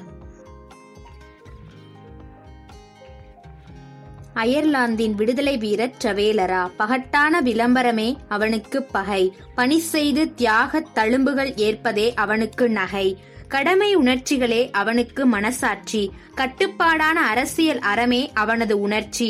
கண்ணியமிக்க போராட்ட உணர்வான எழுச்சி. இவைகளை மக்களுக்கு செய்வதே புரட்சி. அயர்லாந்து நாட்டு மக்கள் இடையே இத்தகைய தேசிய உணர்ச்சிகளை தட்டி எழுப்பிக் கொண்டிருந்தான் அயர்லாந்து நாட்டின் விடுதலை தந்தை என போற்றப்பட்ட மாவீரன் டிரவேலரா. ஐரிஷ் மக்களுக்காக அயராது உழைத்த அருந்தலைவன் என்று அயர்லாந்து மக்களால் புகழப்பட்டதால் அவனை உலக விடுதலை வரலாறு அயர்லாந்து நாட்டின் விடிவெள்ளி என்றும் ஐரிஷ் மக்களின் தந்தை என்றும் போற்றுகின்றது. அந்த நாட்டு மக்களும் அவனிடம் அளவிட அளவிற்கரிய அன்பையும் பெருமையையும் நம்பிக்கையையும் வைத்திருந்தார்கள். இன்றைக்கு ஏறதாழ நூற்று பத்து ஆண்டுகளுக்கு முன்பு ஒரு ஸ்பானிய நாட்டு தந்தைக்கும் அயர்லாந்து நாட்டு மாதரசிக்கும் அமெரிக்காவிலே உள்ள நியூயார்க் என்ற மாநகரிலே பிறந்தவர்தான் இந்த டிரவேலரா. இவரது மூன்றாவது வயதிலேயே பெற்றோர்களை இழந்து அனாதையானார். அதனால் தாய் மாமனால் வளர்க்கப்பட்டார். இளம் வயதிலேயே தாய் தந்தையை இழந்த டிரவேலரா அங்குள்ள மக்களது அனுதாபத்தாலும் மாமனின் அன்பாலும் சிறிது சிறிதாக கல்வி பயிற்சி பெற்று தேர்ந்து கல்லூரி கல்வியையும் அரும்பாடுபட்டு பெற்று பிறகு அமெரிக்க கல்லூரியிலே கணித பேராசிரியர் பதவியை பெற்று பணியாற்றி வந்தார். இவ்வாறு கல்லூரி ஆசிரியராக இருந்தபோது அரசியல் துறையிலே ஆர்வம் கொண்டார்.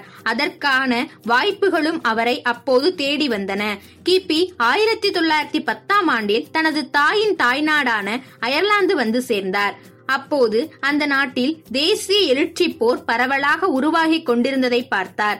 இந்த தேசிய எழுச்சியிலே கூட அவர் ஈடுபடாமல் மக்களுக்கு சேவை புரியும் இயக்கத்திலே சேர்ந்து பொதுநலத் தொண்டிலே ஈடுபட்டார்.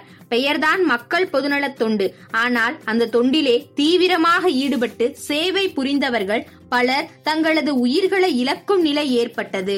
அதற்கு காரணம் அப்போது அயர்லாந்தில் நடந்த பிரிட்டிஷ் ஆட்சிக்கு எதிராக ஏற்பட்ட மக்களது தேசிய எழுச்சியின் கடுமையான போராட்டங்கள் தான். அத்தகைய உயிர் பாதுகாப்பற்ற போராட்டத்திலே பொதுநலத் தொண்டு செய்து உயிர் இழக்காமல் பிழைத்த ஒரு சிலரே ஈமான் டிரவேலரா ஒருவர் என்பது குறிப்பிடத்தக்கதாகும். அயர்லாந்து நாட்டு மக்களின் தேசிய உணர்ச்சி நெருப்பு கொழுந்துவிட்டு எரியும் எழுச்சியை பார்த்தார் டிரவேலரா. இது எதிர்காலத்தில் இந்த மக்களது போராட்டம் வெற்றியை பெறும் என்ற நம்பிக்கையை அவருக்கு அளித்தது. அதனால் அயர்லாந்து நாட்டு மக்களின் வாழ்வும் தாழ்வும் வெவ்வேறு அல்ல, தமது சொந்த வாழ்க்கையிலே ஏற்படும் வாழ்வும் தாழ்வும் வேறு அல்ல என்பதை அவர் பிரித்து பார்க்காமல் பொதுநலமே தனது வாழ்வியல் நலம் என்று உணர்ந்தார். கிபி ஆயிரத்தி தொள்ளாயிரத்தி பத்தொன்பதாம் ஆண்டில் அயர்லாந்து மக்களிடையே உருவான தேசிய புரட்சியை அப்போதைய அந்த நாட்டு பிரிட்டிஷ் அரசு தேசிய கழகம் என்ற பெயரை சூட்டி அடக்குமுறைகளை ஏவியது. இருந்தாலும் ஆயிரத்தி தொள்ளாயிரத்தி பத்தொன்பதாம் ஆண்டு முதல் ஐரிஷ் நாட்டின் இளைஞர்கள் பல ஆயுத புரட்சிக்கு திட்டம் வகுத்து அயர்லாந்து நாடு முழுவதும் பிரிட்டிஷ் ஆட்சிக்கு எதிராக ஆயுத புரட்சியை உருவாக்கி செயல்பட்டு வந்தார்கள். இந்த இளைஞர்கள் அணியிலே டிரவேலரா சேர்ந்து ஒரு சிறு அணியை தலைமை தாங்கி நடத்தினார். இதற்கு முன்பு டிரவேலராவுக்கு ராணுவ முறை பயிற்சியோ ஆயுத புரட்சிக்குரிய ஆக்கப் பணிகளோ ஏதும் தெரியாது. என்றாலும் ஆயுத புரட்சியை செய்த மற்ற இளைஞர்கள் அணிகளின் வீரதீர சாகச போர் திட்டங்களை விட அரிய முறையிலே தனது அணியை நடத்தி மற்ற ராணுவ அனுபவசாலிகள் எல்லாம் வியந்து பாராட்டும் அளவுக்கு டிரவேலரா செயல்பட்டார்.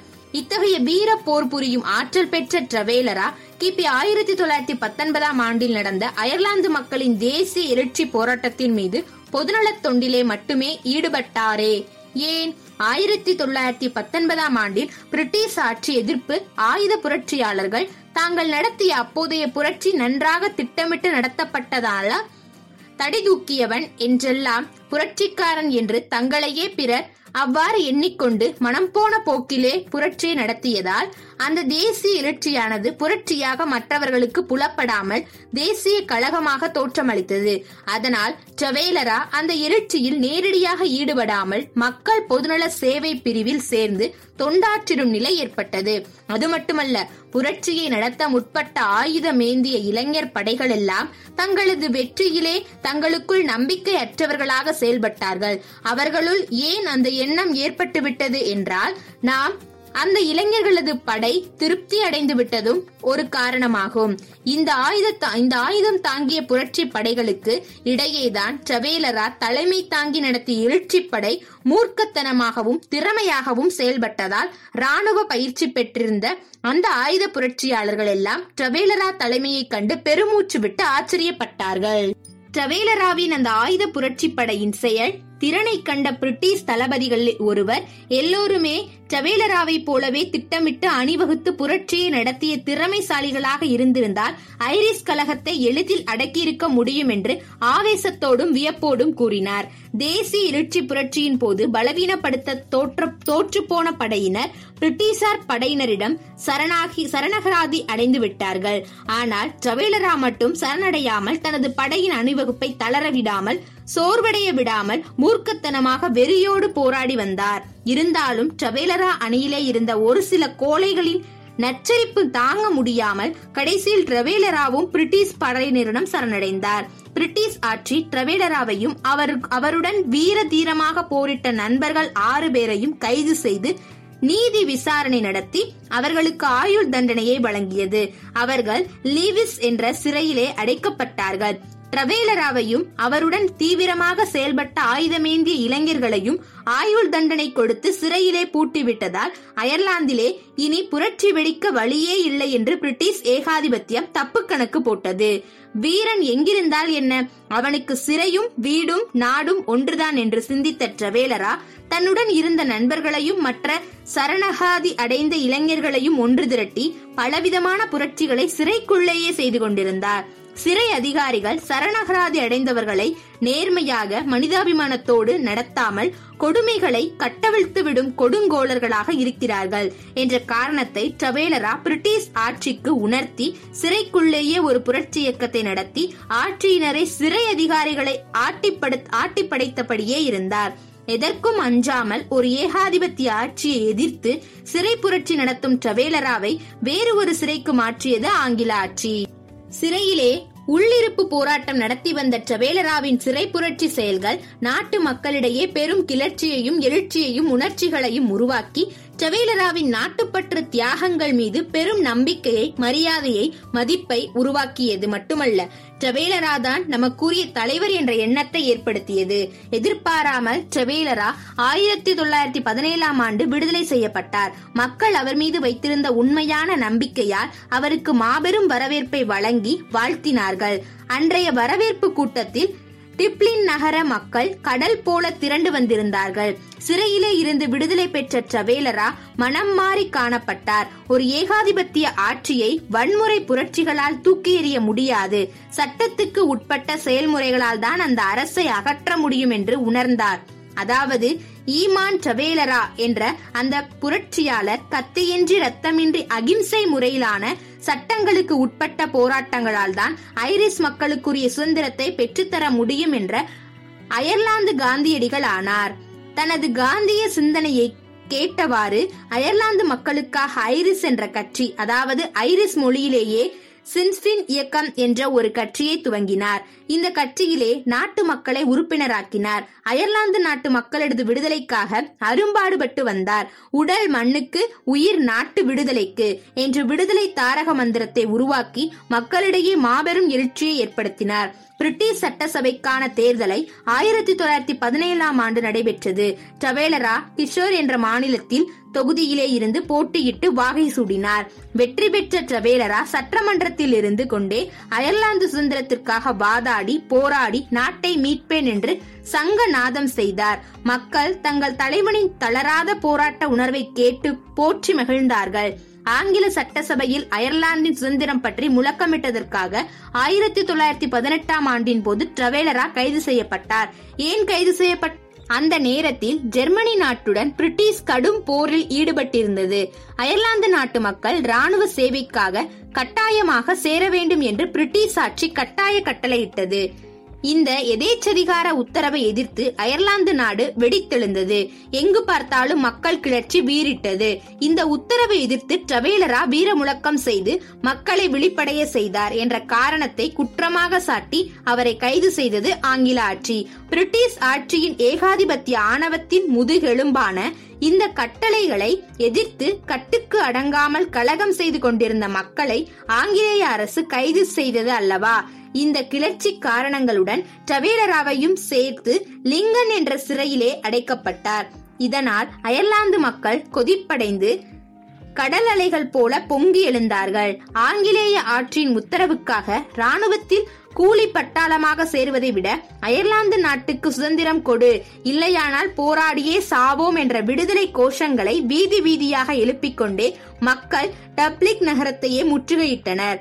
இந்த சுதந்திர கொந்தளிப்பு அயர்லாந்து முழுவதும் வீரவேஷமாக பரவியது. எங்கள் தலைவர் டிரவேலரா வாழ்க, அவர் என்ன கூறுகிறாரோ அதே தான் கேட்போம், பிரிட்டிஷ் உத்தரவை மதிக்க மாட்டோம், மீறுவோம், அயர்லாந்து பிரிட்டிஷுக்கு ஒத்துழைப்பு தராது, பிரிட்டிஷ் ஆட்சியை அயர்லாந்தை விட்டு வெளியேறு என்று மக்கள் எதிர்ப்பு கோஷங்களை எழுப்பியபடியே வாழ்க டிரவேலரா, ஓங்குக ஐரிஸ் இயக்கம் என்று ஊர்வலம் செய்தார்கள். இந்த ஊர்வலத்தில் வன்முறையிலும் ஈடுபட்டார்கள். ஆயிரத்தி தொள்ளாயிரத்தி பத்தொன்பதாம் ஆண்டு சனவரி மாதம் ஐரிஷ் சட்டமன்றத்தின் முதற் கூட்டம் கூடியது. சட்டமன்ற உறுப்பினர்கள் பலர் அப்போது சிறையிலேயே அடைக்கப்பட்டிருந்ததால் சிலர்தான் சபை கூட்டத்துக்கு போக முடிந்தது. அந்த நேரத்தில் ஆங்காங்கே நகரில் பரவலாக குழப்பங்கள், கலகங்கள், சண்டை சச்சரவுகள் மூண்டன. மக்கள் போலீஸ்காரர்களோடும் இராணுவத்தோடும் ஆங்காங்கே ரகசியமாக மோதி பலரை கொன்று குவித்தார்கள். பிரிட்டிஷ் ஆதரவாளர்கள் விடுதலைக்கு தீயிட்டனர்.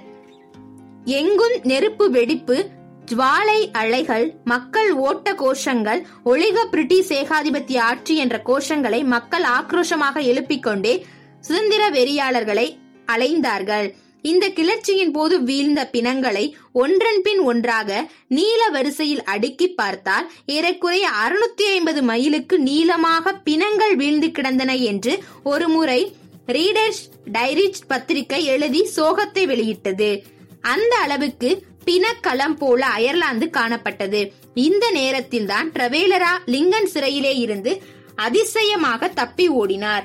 ஆனால் வளர்கின்ற நாட்டுப்பற்று அவரது குரலையே எதிர்நோக்கி கொண்டே நின்றது. தப்பி ஓடிய டிரவேலரா நேராக மான்செஸ்டர் நகருக்கு சென்று தலைமறைவானார்.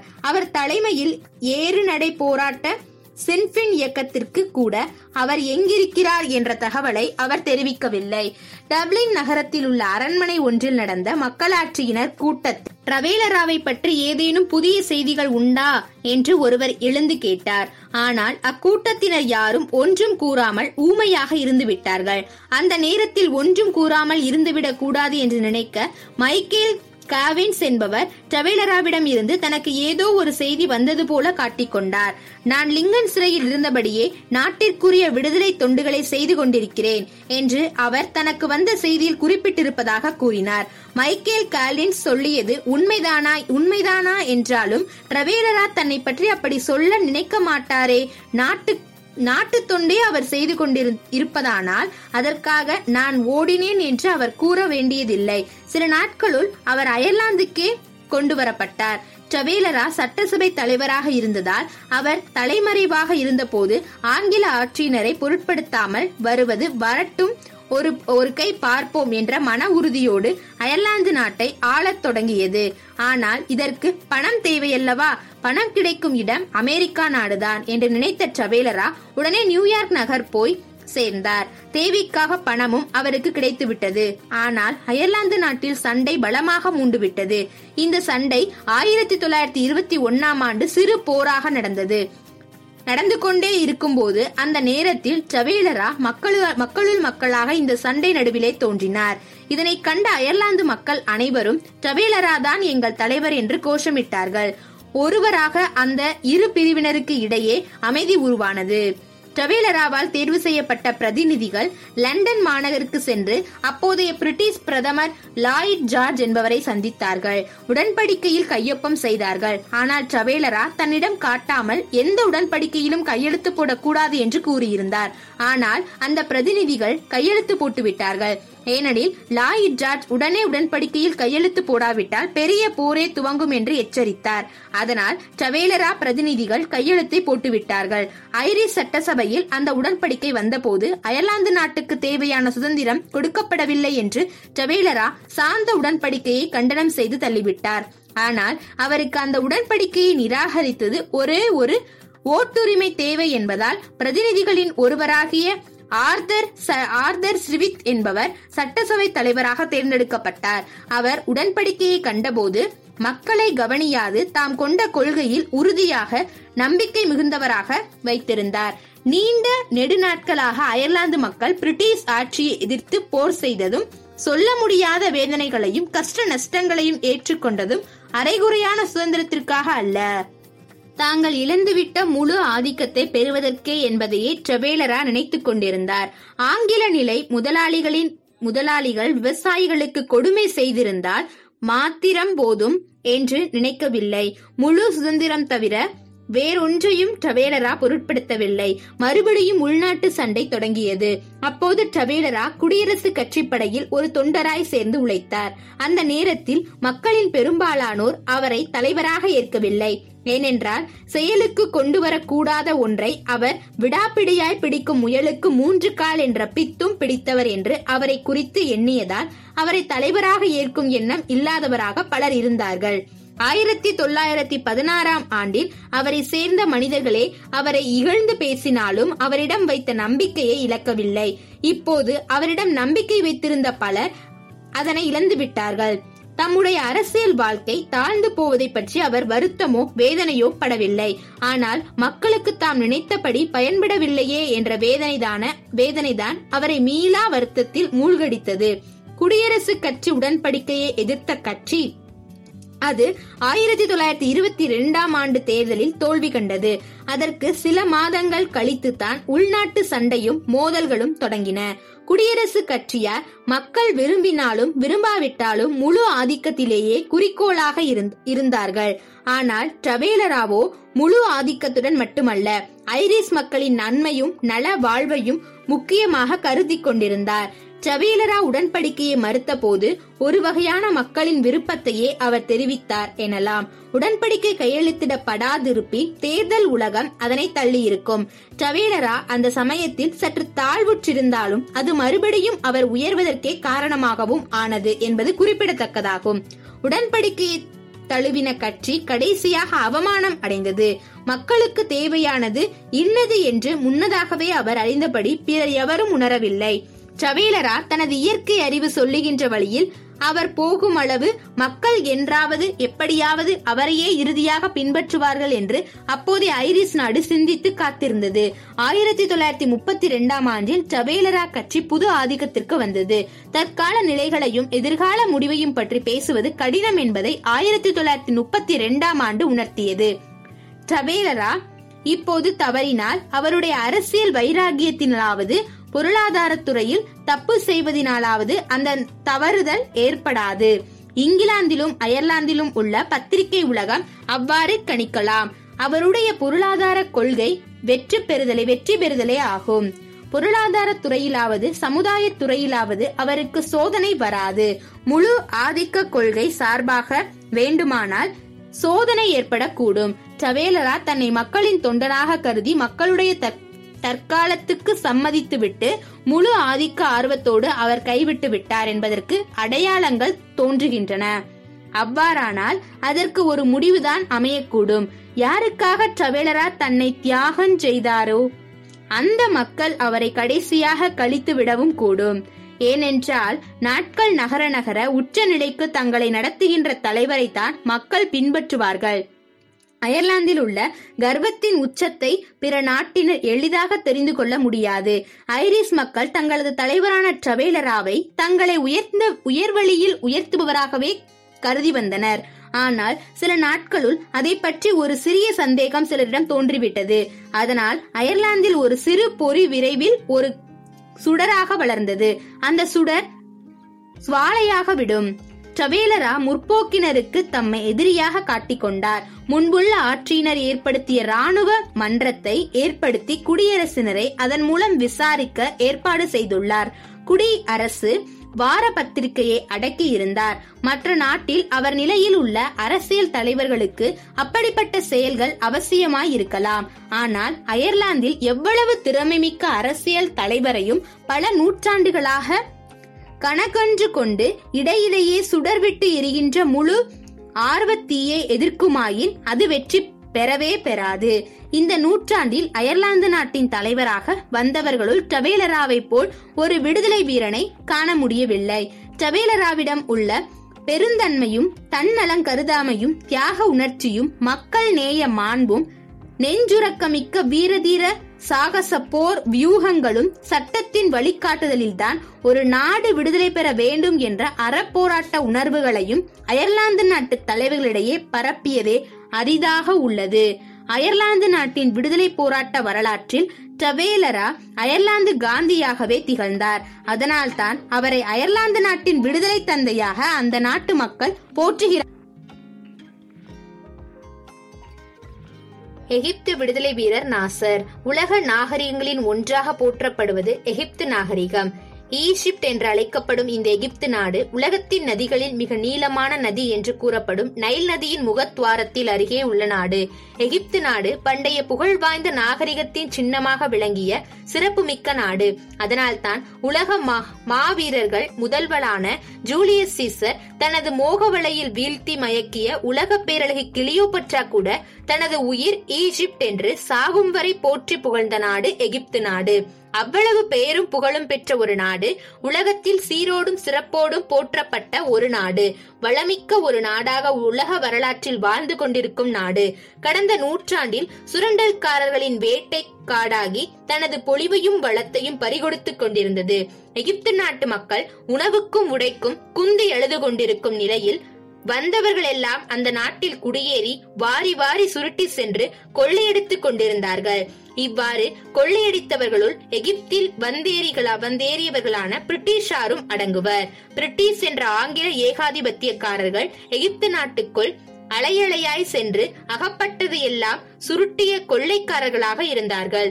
போரிட்டு கொள்ளையடித்தாலும் பரவாயில்லை, வியாபாரிகளாக சென்று கொஞ்சம் கொஞ்சமாக இடம் பிடித்து சொந்த நாட்டுக்காரனை சொக்காட்டான் சூது கை காய்களாய் நகர்த்தி நகர்த்தி ஆசை காட்டி அவர்களை அடிமைப்படுத்தி பிறகு தனது விருப்பம் போல கிடைப்பதை எல்லாம் சுருட்டிக்கொண்டு இறுதியிலே அந்த நாட்டை பிடித்து கொண்டு தங்களது ஆதிக்க கொடியை அங்கே வானளவு பறக்க விட்டு கொண்டு சொந்த நாட்டாரை சோற்றுக்கு துரத்தி கொண்டு விடுவது பிரிட்டிஷாரின் கைவந்த கலை.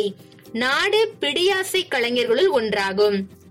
எகிப்தில் இவ்வாறு கொள்ளையடித்த பிரிட்டிஷாரின் ஆதிக்கத்தின் கீழ் சூயஸ் கால்வாய் அடிமை அடிமையானது. இந்த ஒரு கால்வாயை வைத்தே உலகத்தை ஆட்டி படைத்தவர்கள் ஆங்கிலேயர்கள். எகிப்து நாட்டை கடந்த நூற்றாண்டில் இடையில் ஆண்ட மன்னர் பருக். அவர் ஆங்கிலேயர்களின் எடுபிடி மன்னனாக இருந்தார். எப்போதும் எதற்கும் தலையாட்டி பொம்மையாக இருந்த பருக் சுகபோகியாகவும் பெண் பித்தனாகவும் வாழ்ந்து வந்தார். அடிமை மன்னனான அவர் தனது எகிப்து நாட்டை பிரிட்டிஷாரிடம் அடகு வைத்துவிட்டு அவர்கள் கொடுத்த பிச்சை காசை கொண்டு பெண் போக உல்லாச கேளிகை வாழ்க்கை நடத்தி வந்தான். நாகரிகத்துக்கு சொந்தக்காரர்களாக எகிப்து நாட்டு மக்கள் ஒருவாய் உணவுக்கு நாயை போல் அலைந்து கொண்டிருக்கும் போது மன்னன் பருக் மட்டும் மதுவும் மங்கையுமாக பெண்களிடம் சரசமாடிக்கொண்டு நாட்டையும் மக்களையும் மறந்து உலக நினைவே இல்லாமல் போதை மன்னனாக வாழ்ந்து கொண்டிருந்தான். அந்த மோசமான நிலையில் தனது நாடு நலிந்து உழன்று கொண்டிருக்கும் நேரத்திலேதான் மாவீரன் நாசர் என்பவர் தோன்றி நாட்டிலே புரட்சியை உருவாக்கினார். மது மங்கை மன்னனின் அடிமை இருளிலே இருண்டு கொண்டிருந்த எகிப்து நாட்டை ஒளிவானமாக்கும் ஏழு ஞாயிற்றாக தோன்றி மக்கள் மனதிலே சுதந்திர ஒளியை பரப்பியவர் மாவீரன் நாசர். எகிப்திய விடுதலை வீரர் நாசர் கிபி ஆயிரத்தி தொள்ளாயிரத்தி பதினெட்டாம் ஆண்டில் எகிப்து நாட்டில் ஓர் அஞ்சலக ஊழியனின் மகனாக பிறந்தார். ஆரம்ப கல்வி முதல் கல்லூரி கல்வி வரை சுற்றுந்தேறிய நாசர் திடீரென கல்லூரியின் இறுதியாண்டு படிப்பின் போது தனது நாட்டின் படுமோசமான சீரழிவை கண்டு சந்தித்து அரசியல் துறையிலேயே திடீரென்று புகுந்தார். எகிப்து நாட்டை அடிமைப்படுத்தி சுரண்டும் பிரிட்டிஷ்காரர்கள் மீது சுரண்டலை எதிர்த்து போராட்டங்களிலே ஈடுபட்டார். அதுபோலவே எகிப்து நாட்டின் பொருளாதார வளங்களை சூறையாடி வந்த வல்லரசு நாடுகளையும் எதிர்த்து போராடினார். அதனால் பிரிட்டிஷ் ஏகாதிபத்தியத்தின் எதிர்ப்பு மட்டுமன்று வல்லரசு நாடுகளின் வன்முறை கொடுமைகளும் அவரை வாட்டிக்கொண்டே இருந்தன. நாசரின் தந்தைக்கோ மகன் புகழ்பெற்ற ஒரு வழக்குரைஞராக வேண்டும், அதனால் பொருள் சம்பாதிக்க வேண்டும் என்று ஆசை. ஆனால் மகனுக்கு அதுவன்று ஆசை, நான் ஒரு வீரன், வீரனுக்குரிய இடம் நீதியின் சன்னிதானம் அல்ல என்று கூறியபடியே நாசர் ராணுவத்திலே சேர்ந்து பயிற்சி பெற்றார். எகிப்து ராணுவம் சீர்கெட்டு போய் அடிமைக்கும் சுரண்டலுக்கும் வளைந்து கொடுத்துவிட்டு சொந்த நாட்டுணர்வே இல்லாத ராணுவ கூணர்களாக முதுகெலும்பு வளைந்து கிடப்பதைக் கண்டு வருந்தினார். ராணுவ வீரர்களை அடிமை கூலி பெறும் கூலி படைகள் என்று வேதனைப்பட்டார் நாசர். ஆனால் நாசர் ராணுவத்தில் சேர்ந்து வயிற்றை வளர்க்கவா, நாட்டின் அடிமைத்தனம் என்ற தலையை அறுத்தெறிய ஒரு நல்ல வழி ராணுவம் மூலமாக பிறக்காதா என்ற விடுதலை வேட்கை ஏக்கம் பெருமூச்சுடன் ராணுவத்தில் சேர்ந்தவர் அல்லவா நாசர். அதனால் அன்றைய அந்த ராணுவ வீரர்களின் நிலையினை கண்டு மனம் உடைந்தார் நாசர். ராணுவ வீரர்களிடம் பேசும் போதும் உணவு உண்ணும் போதும் பயிற்சி பெறும் போதும் தனது நாட்டின் அவ நிலைகளையும் பருக் மன்னனின் போதைத்தனமான சீரழிவுகளையும் எடுத்து கூறி சிறுக சிறுக அவர்களது மனதிலே தேசிய உணர்வு என்ற விதைகளை விதைத்து வந்தார் நாசர். அதனை போலவே அவர் தனது தேசபக்தி கருத்துக்களை புனை பெயரில் கட்டுரைகளாக்கி பத்திரிகைகளிலே வெளிவரச் செய்வார். அதனால் அவரது உணர்வுகளை யாரோ ஒருவர் எழுதுகிறார் என்ற எண்ணத்தில் பத்திரிகைகள் வெளிவிடு வெளிவரும். அதே கருத்துக்களை எகிப்திய குக் கிராமத்தில் மக்கள் எல்லாம் படிக்கும்படியான உணர்ச்சி ஓட்ட மொழியாலே ஒரு எழுச்சியை உருவாக்கியபடியே எழுதியிருந்தார் நாசர். இரண்டாவது உலக போர் ஆயிரத்தி தொள்ளாயிரத்தி நாற்பத்தி இரண்டாம் ஆண்டில் நடைபெற்று கொண்டிருந்தது. ஆனால் நடுநிலை நாடாக இருந்த எகிப்து நாடு பிரிட்டிஷ் நரித்தந்திர சூழ்ச்சியால் நேச நாடுகளின் பிணைப்பிலே சேர்க்கப்பட்டது. பிரிட்டன் ஏன் இவ்வாறு எகிப்து நாட்டை போர் சூழலிலே சிக்க வைத்தது என்றால், சூயஸ் கால்வாய் கப்பற்படை போக்குவரத்து முக்கியத்துவம் பறிபோய்விடக் கூடாதே என்ற காரணத்தால் பிரிட்டன் தனது நேச நாடுகள் அணியிலே எகிப்து நாட்டையும் சேர்த்து கொண்டது. அப்போது எகிப்து ராணுவத்தின் கர்னல் என்ற பொறுப்பை வகித்துக் கொண்டிருந்தவர் நாசர். அவர் பிரிட்டன் செய்துவிட்ட படுபாதக நயவஞ்சக சுயநல செயல்களை கண்டு மனம் பதைத்தார். நாடு இப்படி சீரழிகிறதே என்ற கவலையே இல்லாமல் மன்னன் பருக் சுகபோக மதுமங்கை களியாட்டங்களிலே மயங்கி கிடக்கின்றானே என்று நாசர் நெஞ்சம் துடி துடித்தது. பிரிட்டன் நயவஞ்சக சுயநிலை போக்கையும் மயங்கி கிடக்கும் மன்னன் பருக் மனநிலையையும் எப்படியாவது மாற்றியாக வேண்டும் என்று திட்டம் வகுத்தார் நாசர். எகிப்து மக்களிடம் செல்வாக்கு பெற்றுள்ள ஜெனரல் நாகிப் என்ற ராணுவ தளபதி அப்போது எகிப்து ராணுவத்தில் தலைவர் பதவியை வகித்து வந்தார். கர்னல் நாசர் ராணுவ தலைவராக நாகிப்பை சந்தித்து தனது புரட்சி திட்டங்களை அவரிடம் கூறி அனுமதி பெற்றார். இருவரது விவாதமும் தேசபக்தி உணர்விலே மிதந்த அலைகளாகின. எப்படி வெற்றிக்க வெற்றிகாரை செய்யலாம் என்ற இருவரின் சிந்தனைகளும் இறுதியாக புரட்சி கட்டம் இறுதிக்கு வந்தது. எகிப்து ராணுவத்தில் மகா பெரும் புரட்சி ஆயிரத்தி தொள்ளாயிரத்தி ஐம்பத்தி இரண்டு ஜூலை இருபத்தி மூணாம் தேதி நடைபெற்றது. புரட்சியை நடத்தியது யார் தெரியுமா? நாசர் அல்ல, நாகிப் என்ற ராணுவ மாவீரர் தலைவன். ராணுவத்தை தலைவர் புரட்சியை நடத்தினார் என்ற பெயரும் புகழும் நாகிப்புக்கு போய் சேர்ந்தது. ஆனால் உண்மையில் இந்த ராணுவ புரட்சிக்கு மூளையாக முதுகெலும்பாக திட்டங்களை தீட்டி இறுதி வரை நடத்தியவர் மாவீரர் நாசர் தான். இந்த உண்மை நாகிப்புக்கு மட்டுமே தெரியும். இந்த இருவரின் ராணுவ கூட்டு புரட்சி பணிகளை உலக புரட்சிக்கு பின்னால் எது உண்மை என்பதை புரிந்து கொண்டது ராணுவ தலைவர் ஆகி. தொடர்ந்து மன வலிமையுடன் செயல்பட ஏதோ ஒரு அச்சத்தால் தயங்கினார். ஆனால் நாசர் இறுதி வரை மனோதைரியத்தையும் பணியாற்றியதால் நாசரே ஜனாதிபதி என்ற பொறுப்பை ஏற்றார். அதற்கு பிறகு நாகிப் தனது அரசியல் வாழ்வையை துறந்து மறைந்து விட்டார். நாசர் ஜனாதிபதி பொறுப்பை ஏற்றுக்கொண்டதும் நாட்டை விரைவாக சீர்படுத்தினார். நாட்டின் விளைநிலங்களை எல்லாம் நில முதலாளிகளிடமிருந்து மீட்டார். உழைக்காத சோம்பேறிகளிடமிருந்து மற்ற நிலங்களையும் பறித்து உழைக்கும் மக்களிடம் வழங்கியதால் நாட்டில் விவசாயம் பெருக்கம் ஏற்பட்டது. மக்களது உணவு பஞ்சமும் அவர்களது பொருளாதார நலிவும் நீங்கி அவர்களிடையே வளம் கொளித்தது. எகிப்து நாட்டின் உயிர் நாடியாக இருக்கும் சூயஸ் கால்வாயை பிரிட்டன் ராணுவ படைகள் நாற்புறமும் நாசர் பயத்தால் அணிவகுத்து காத்து நின்றன. நாசர் அந்த படைகளுக்குள்ளே தனது படைகளை புகுத்தி விரட்டியடித்தார். பிரிட்டன் படைகளையும் வல்லரசு சக்தி சக்திகளையும் அங்கே ஓட ஓட துரத்தியடித்தார். சூயஸ் கால்வாயின் வருமானம் வரும் கப்பல் போக்குவரத்து கடல் பாதையாக்கினார். எகிப்து நாட்டின் தேசிய சொத்து சூயஸ் கால்வாய் என்று உலக நாடுகள் உணர நாசர் பிரகடனப்படுத்தினார். கொதித்து எழுந்து பிரிட்டன் அரசு விமான போரை ஏவி தாக்கியது. தாய்நாட்டுக்கு சேவை செய்கிறோம் என்ற தேசபக்தி கனலிடையே பிரிட்டிஷ் தாக்குதல் நாசர் படை தாக்குதலின் முன்பு சருகுகளை போல தீந்து சாம்பலாகியது. பிரிட்டன் நாசரிடம் பின்வாங்கி ஓடிய சம்பவம் உலக நாடுகளிடையே நாசரின் செல்வாக்கை உயர்த்தும் படிக்கல்லானது. நாளடைவில் நாசர் அதனால் உலக அரசியலில் புகழ்ச்சிகரமாக விளங்கினார். எகிப்து மக்களும் அவருக்கு துணையாக நின்றார்கள். நாசரின் உலக அரசியல் புகழ் வளர்ச்சி அமெரிக்காவுக்கும் பிரிட்டனுக்கும் தீராத எரிச்சலை புகையாக பரப்பிக் கொண்டிருந்தன. ஆனாலும் இனி எகிப்து நாட்டையும் நாசரையும் ஒன்றும் செய்ய முடியாது என்ற முடிவுக்கு வந்துவிட்டன. ஆனாலும் விடுமா வல்லரசு நாசரின் புக புகழையும் நாட்டையும் சீரழித்து குலைப்பதற்கு என்ன செய்யலாம் என்று ஆலோசித்தன. குறுக்கு வழியும் கிறுக்கு வழியும் அவர்களது சிந்தனைக்கு குழப்பிக் கொண்டிருந்துதான் மிச்சம். இந்த நேரத்தில் சோசலிச நாடுகளான ரஷ்யாவும் யுனெஸ்கோவியாவும் நாசருக்கு பக்கபலமாக நிற்பதை கண்ட பிரிட்டனும் அமெரிக்காவும் நிரந்தரமான ஊமைகளாகின. வல்லரசுகளின் சூழ்ச்சி திட்டங்கள் அதனால் தவிடுபுடியாயின. என்றாலும் சொறிப்பிடித்தவன் கை சும்மாவாயிருக்கும். திரை மறைவில் வல்லரசுகள் வல்லூறு வேலைகளை வட்டமிட்டபடியே செய்து கொண்டேதான் இருந்தன. அதே நேரத்தில் நாசர் எகிப்து நாட்டின் விவசாய வளத்தை பெருக்கினார். நீர்ப்பாசன திட்டங்களை வகுத்தார். நைல் நதியின் குறுக்கே அஸ்வான் அணை ஒன்றை கட்டி விவசாய வளத்தை பெருக்கினார். அஸ்வான் அணைக்கட்டு அமெரிக்கா பொருள் உதவி செய்வதாக வாக்களித்தது. யாரை விட்டு யாரை விட்டது பொறாமை? பொருள் உதவி செய்தால் எகிப்து வறுமையிலே இருந்து வளமேறிவிடுமே என்ற பொறாமையால் வாக்களித்த பொருளாதார உதவியை மீண்டும் வழங்கிட மறுத்துவிட்டது. அமெரிக்கா நயவஞ்சகத்தை கண்டு அஞ்சவில்லை. நாசர் சோவியத் யூனியனிடம் பொருள் உதவி வழங்குமாறு கேட்டார். ரஷ்யா சோசலிச நாடல்லவா, பொருளாதார உதவியை ரஷ்யா செய்தது. இந்த விவகாரத்திலும் அமெரிக்கா அவமானப்பட்டது.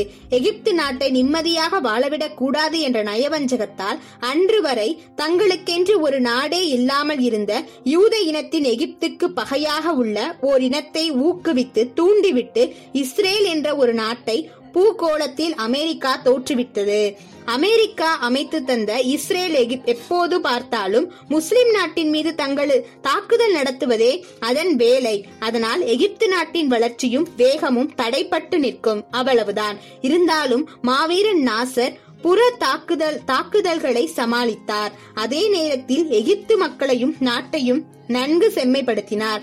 மாவீரன் நாசர் போதை மன்னன் பக்ருவின் அடிமைத்தனத்திலே சிக்கி சீரழிந்த எகிப்து மக்களுக்கு விடுதலை வழங்கினார். பிரிட்டனின் பொருளாதார சுரண்டலை எதிர்த்தும் அடிமைத்தனம் என்ற ஆணிவேரை அறுத்தெறிந்தும் எகிப்து மக்களுக்கு சுதந்திர வாழ்வை பெற்று தந்தவர் நாசர். வல்லரசு நாடுகளின் பொறாமை வம்படி வழக்குகளை எதிர்த்து எகிப்து நாட்டை காப்பாற்றி எகிப்து நாட்டையும் மக்களையும் மானத்துடன் சுயமரியாதை வாழ்வு வாழ வழிவகுத்து தந்தவர் மாவீரன் நாசர். ஆப்கானிஸ்தான் சுதந்திரம். பிறை நிலா அமானுல்லா. வசூலுக்கென்று ஒரு தனித்துறை அமைக்கப்பட்டதால் இரட்டையாட்சி புள்ளிகள் வசூல் பணத்தின் ஒரு பகுதியை மோசடி செய்யும் பழக்கமும் ஒழிக்கப்பட்டது. அமானுல்லாவின் இந்த வரி வசூல் முறைகள் இரட்டையாட்சி மோசடி போர் வழிகளில் கடுமையாக பாதித்து பலவீனப்படுத்திவிட்டன. அமானுல்லா கையாண்ட மற்றொரு முக்கிய சாதனை என்னவென்றால் வியாபாரத்துறையில் புதிய ஒரு முறையை புகுத்தியதாகும். ஷர்கத் ஷர்கதா என்று அந்நாட்டில் கூறப்பட்ட அநேக கூட்டு வணிக குழுக்கள் அரசு ஆதரவின் கீழ் நிறுவப்பட்ட முறையாகும்.